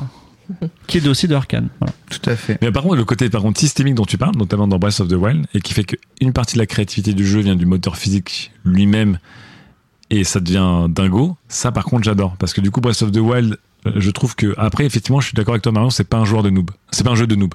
Je le trouve très aride et très pas sympa pour les gens qui ont pas les codes, parce qu'en plus, la maniabilité, elle est pas simple. En plus d'être déprimant. Et en plus, c'est un jeu triste. Mais l'idée de dire que tu as un scénario fort, une DA très forte, donc une intention très forte quand même, avec un objectif qui est toujours le même, il n'y a pas deux fins dans Zelda, il y en a une, voilà. Euh, donc tu as un fameux point A, point B. Mais qu'entre les deux, T'as un monde qui se laisse un peu vivre et encore qui est pas vraiment régi parce que c'est pas un monde persistant, etc. Mais s'il y avait en plus une temporalité plus forte, etc. Mais qui est déjà régi par des systèmes qui te laissent de la créativité. Et je trouve que Breath of the Wild, sa réussite, c'était justement de ce dosage euh, liberté, attention et euh, qui, qui était assez dingo quand même. hein. Et quitte à, à continuer dans les compliments sur Breath of the Wild, moi ce que je, trouve extraordinaire dans ce jeu, c'est que c'est un jeu qui a pas besoin de dire grand chose pour raconter une belle histoire. Ouais, la narration elle est tellement bien disséminée dans le jeu, c'est le level design de ce jeu est quand même. pff. Et les biens, c'est pas, pas la plus grosse histoire du monde non plus. Non, non, hein. mais la, la- la narration qui, qui t'emmène, tu vois, des fois c'est une colonne de fumée au loin, des fois c'est un aliment de ouais, choses, des ouais, fois oui, c'est oui, oui. des fois c'est un truc que tu vois à l'horizon, tu dis il sera possible un moment. C'est ça. Tu vois, c'est la mélancolie immense qu'il y a dans ce jeu en fait. Ah ouais. Arriver, arriver après la défaite, c'est génial, Ouais. je trouve. Ouais, Sauf par, pas par loin, rapport à la mémoire de Link, c'est ça? Ouais, ça. je suis d'accord. débuter le jeu alors qu'en fait euh, les gentils ont perdu et que t'es encore un peu dans les cendres de tout ça, et la mélancolie, tout ça, c'est vraiment, c'était, c'était un choix qui était fort. Moi, je citerai euh, un de mes jeux de la vie, Tetris, qui est probablement un des jeux où on est le moins libre du monde. Et je me disais à quoi ça ressemblerait un Tetris libre. Un Tetris où tu peux choisir tes tétraminos et les mettre où tu veux, comme tu veux, les construire pour détruire euh, bah, tes lignes exactement comme tu en auras envie toi. Ah, tu chorégraphierais un peu tes. Exactement. Et je trouvais que ce serait le jeu le plus chiant de la terre. Non, ça peut être. des- Imagine, euh, imagine Tetris avec les mêmes pouvoirs que tu as dans Breath of the Wild. Tu les actives avec les mêmes façons. ouais, ça a déjà existé. Et tu verrais. tu- et franchement, je vois déjà les TikTok de gars qui font des combos de ouf. Tu vois, ils font Bah, des lignes, ils les effacent, ils les Tetris- ramènent. Tetris Effect. Voilà. Ouais, fake, c'est ça que je. Il y a un pouvoir dans Tetris Tu, Effect. bah, tu peux friser le temps comme dans. Breath of the Wild quand t'arrêtes, c'est pa, pa, pa, pa, pa, pa. Ah, ça. C'est stylé, c'est stylé. Ça, ça fait des effets, c'est satisfaisant, mais à la fin, c'est Tetris et c'est l'aléatoire de la distribution qui rend tout ça divin. En tout cas, tes jeux de plus en plus systémiques, on va y arriver parce que des gens qui vont tenter de créer des métaverses dits neutres que les gens vont s'emparer euh, from scratch comme des, des vrais colons qu'on aime tous être et s'emparer d'un terrain et construire genre Valheim euh, qui, est, qui est un jeu qui avait cartonné Et Valheim c'était euh, t'arrivais avec des vikings sur une île et ta manière de construire ta maison pas construire ou de défendre était, assez libre et je pense que cette notion de dire tu vas arriver sur le fantasme de dire tu vas arriver sur un terrain vierge avec un maximum de possibilités etc etc euh, je sais pas si c'est une vraie bonne idée à la fin, mais je pense qu'on est, on n'a pas fini de voir des tentatives de ce fantasme de dire j'ai créé un monde 100% vierge et vous pouvez tout faire et vous devez tout faire. Donc euh, euh, grinder des ressources, des progrès, des machins. Faut que ce soit fait avec amour. Voilà. C'est quand même un risque calculé du développeur qui va pas contrôler forcément l'évolution du jeu. en Il fait fait. confiance Ah, bah, aux ça joueurs. va, ça et va du coup, il y a des de l'amour. des cailloux, c'est Ah, sûr. je comprends, je comprends. C'est ça, confiance aux joueurs et il y a de l'amour. C'était tout le propos de ta chronique Fibre Tigre. Ayez confiance. De cette émission, hein, j'ai envie Et de dire. enfin, C'est l'amour, l'amour, vraiment, l'amour et le Vietnam. c'est vraiment le propos, en tout cas, de cette émission. Mais c'est- mais c'est bien qu'on termine sur l'amour plutôt que sur le débat sur le capitalisme. Bref, bien. Voilà, terminons sur l'amour, c'est parfait. On avait compris que, que la MUA était de droite, mais bon, que voulez-vous? Visiblement, tout le monde va le devenir chez Qualité au fur et à mesure du temps. Merci beaucoup de nous avoir tous écoutés, ça fait très très plaisir. Merci Philippe, merci Marion hein, d'être venu ouais. pour Merci. cette. euh, J'ai appris beaucoup. C'était Ah, super. ah, bah, c'est formidable, ils sont tous formidables. Merci euh, Chloé, merci la MUA, merci Quentin qui nous a Capitaine Quentin. évidemment réalisé ce soir. Je rappelle évidemment que vous pouvez laisser des commentaires euh, sur le Discord. Réagissez évidemment à quête latérale. Je sais pas si tu as encore des projets de récupération d'argent euh, d'abonnés euh, Fibre Tigre Sur en- Patreon en cours, ouais. Alors, euh, sans vouloir taper sur notre partenaire de toujours Acast, Hmm. ça fait vraiment un an et trois mois qui nous dit vous inquiétez pas euh, les Patreonos vont plus avoir de pub et j'ai- pas plus tard que ce matin vraie histoire vous êtes en copie Ouais.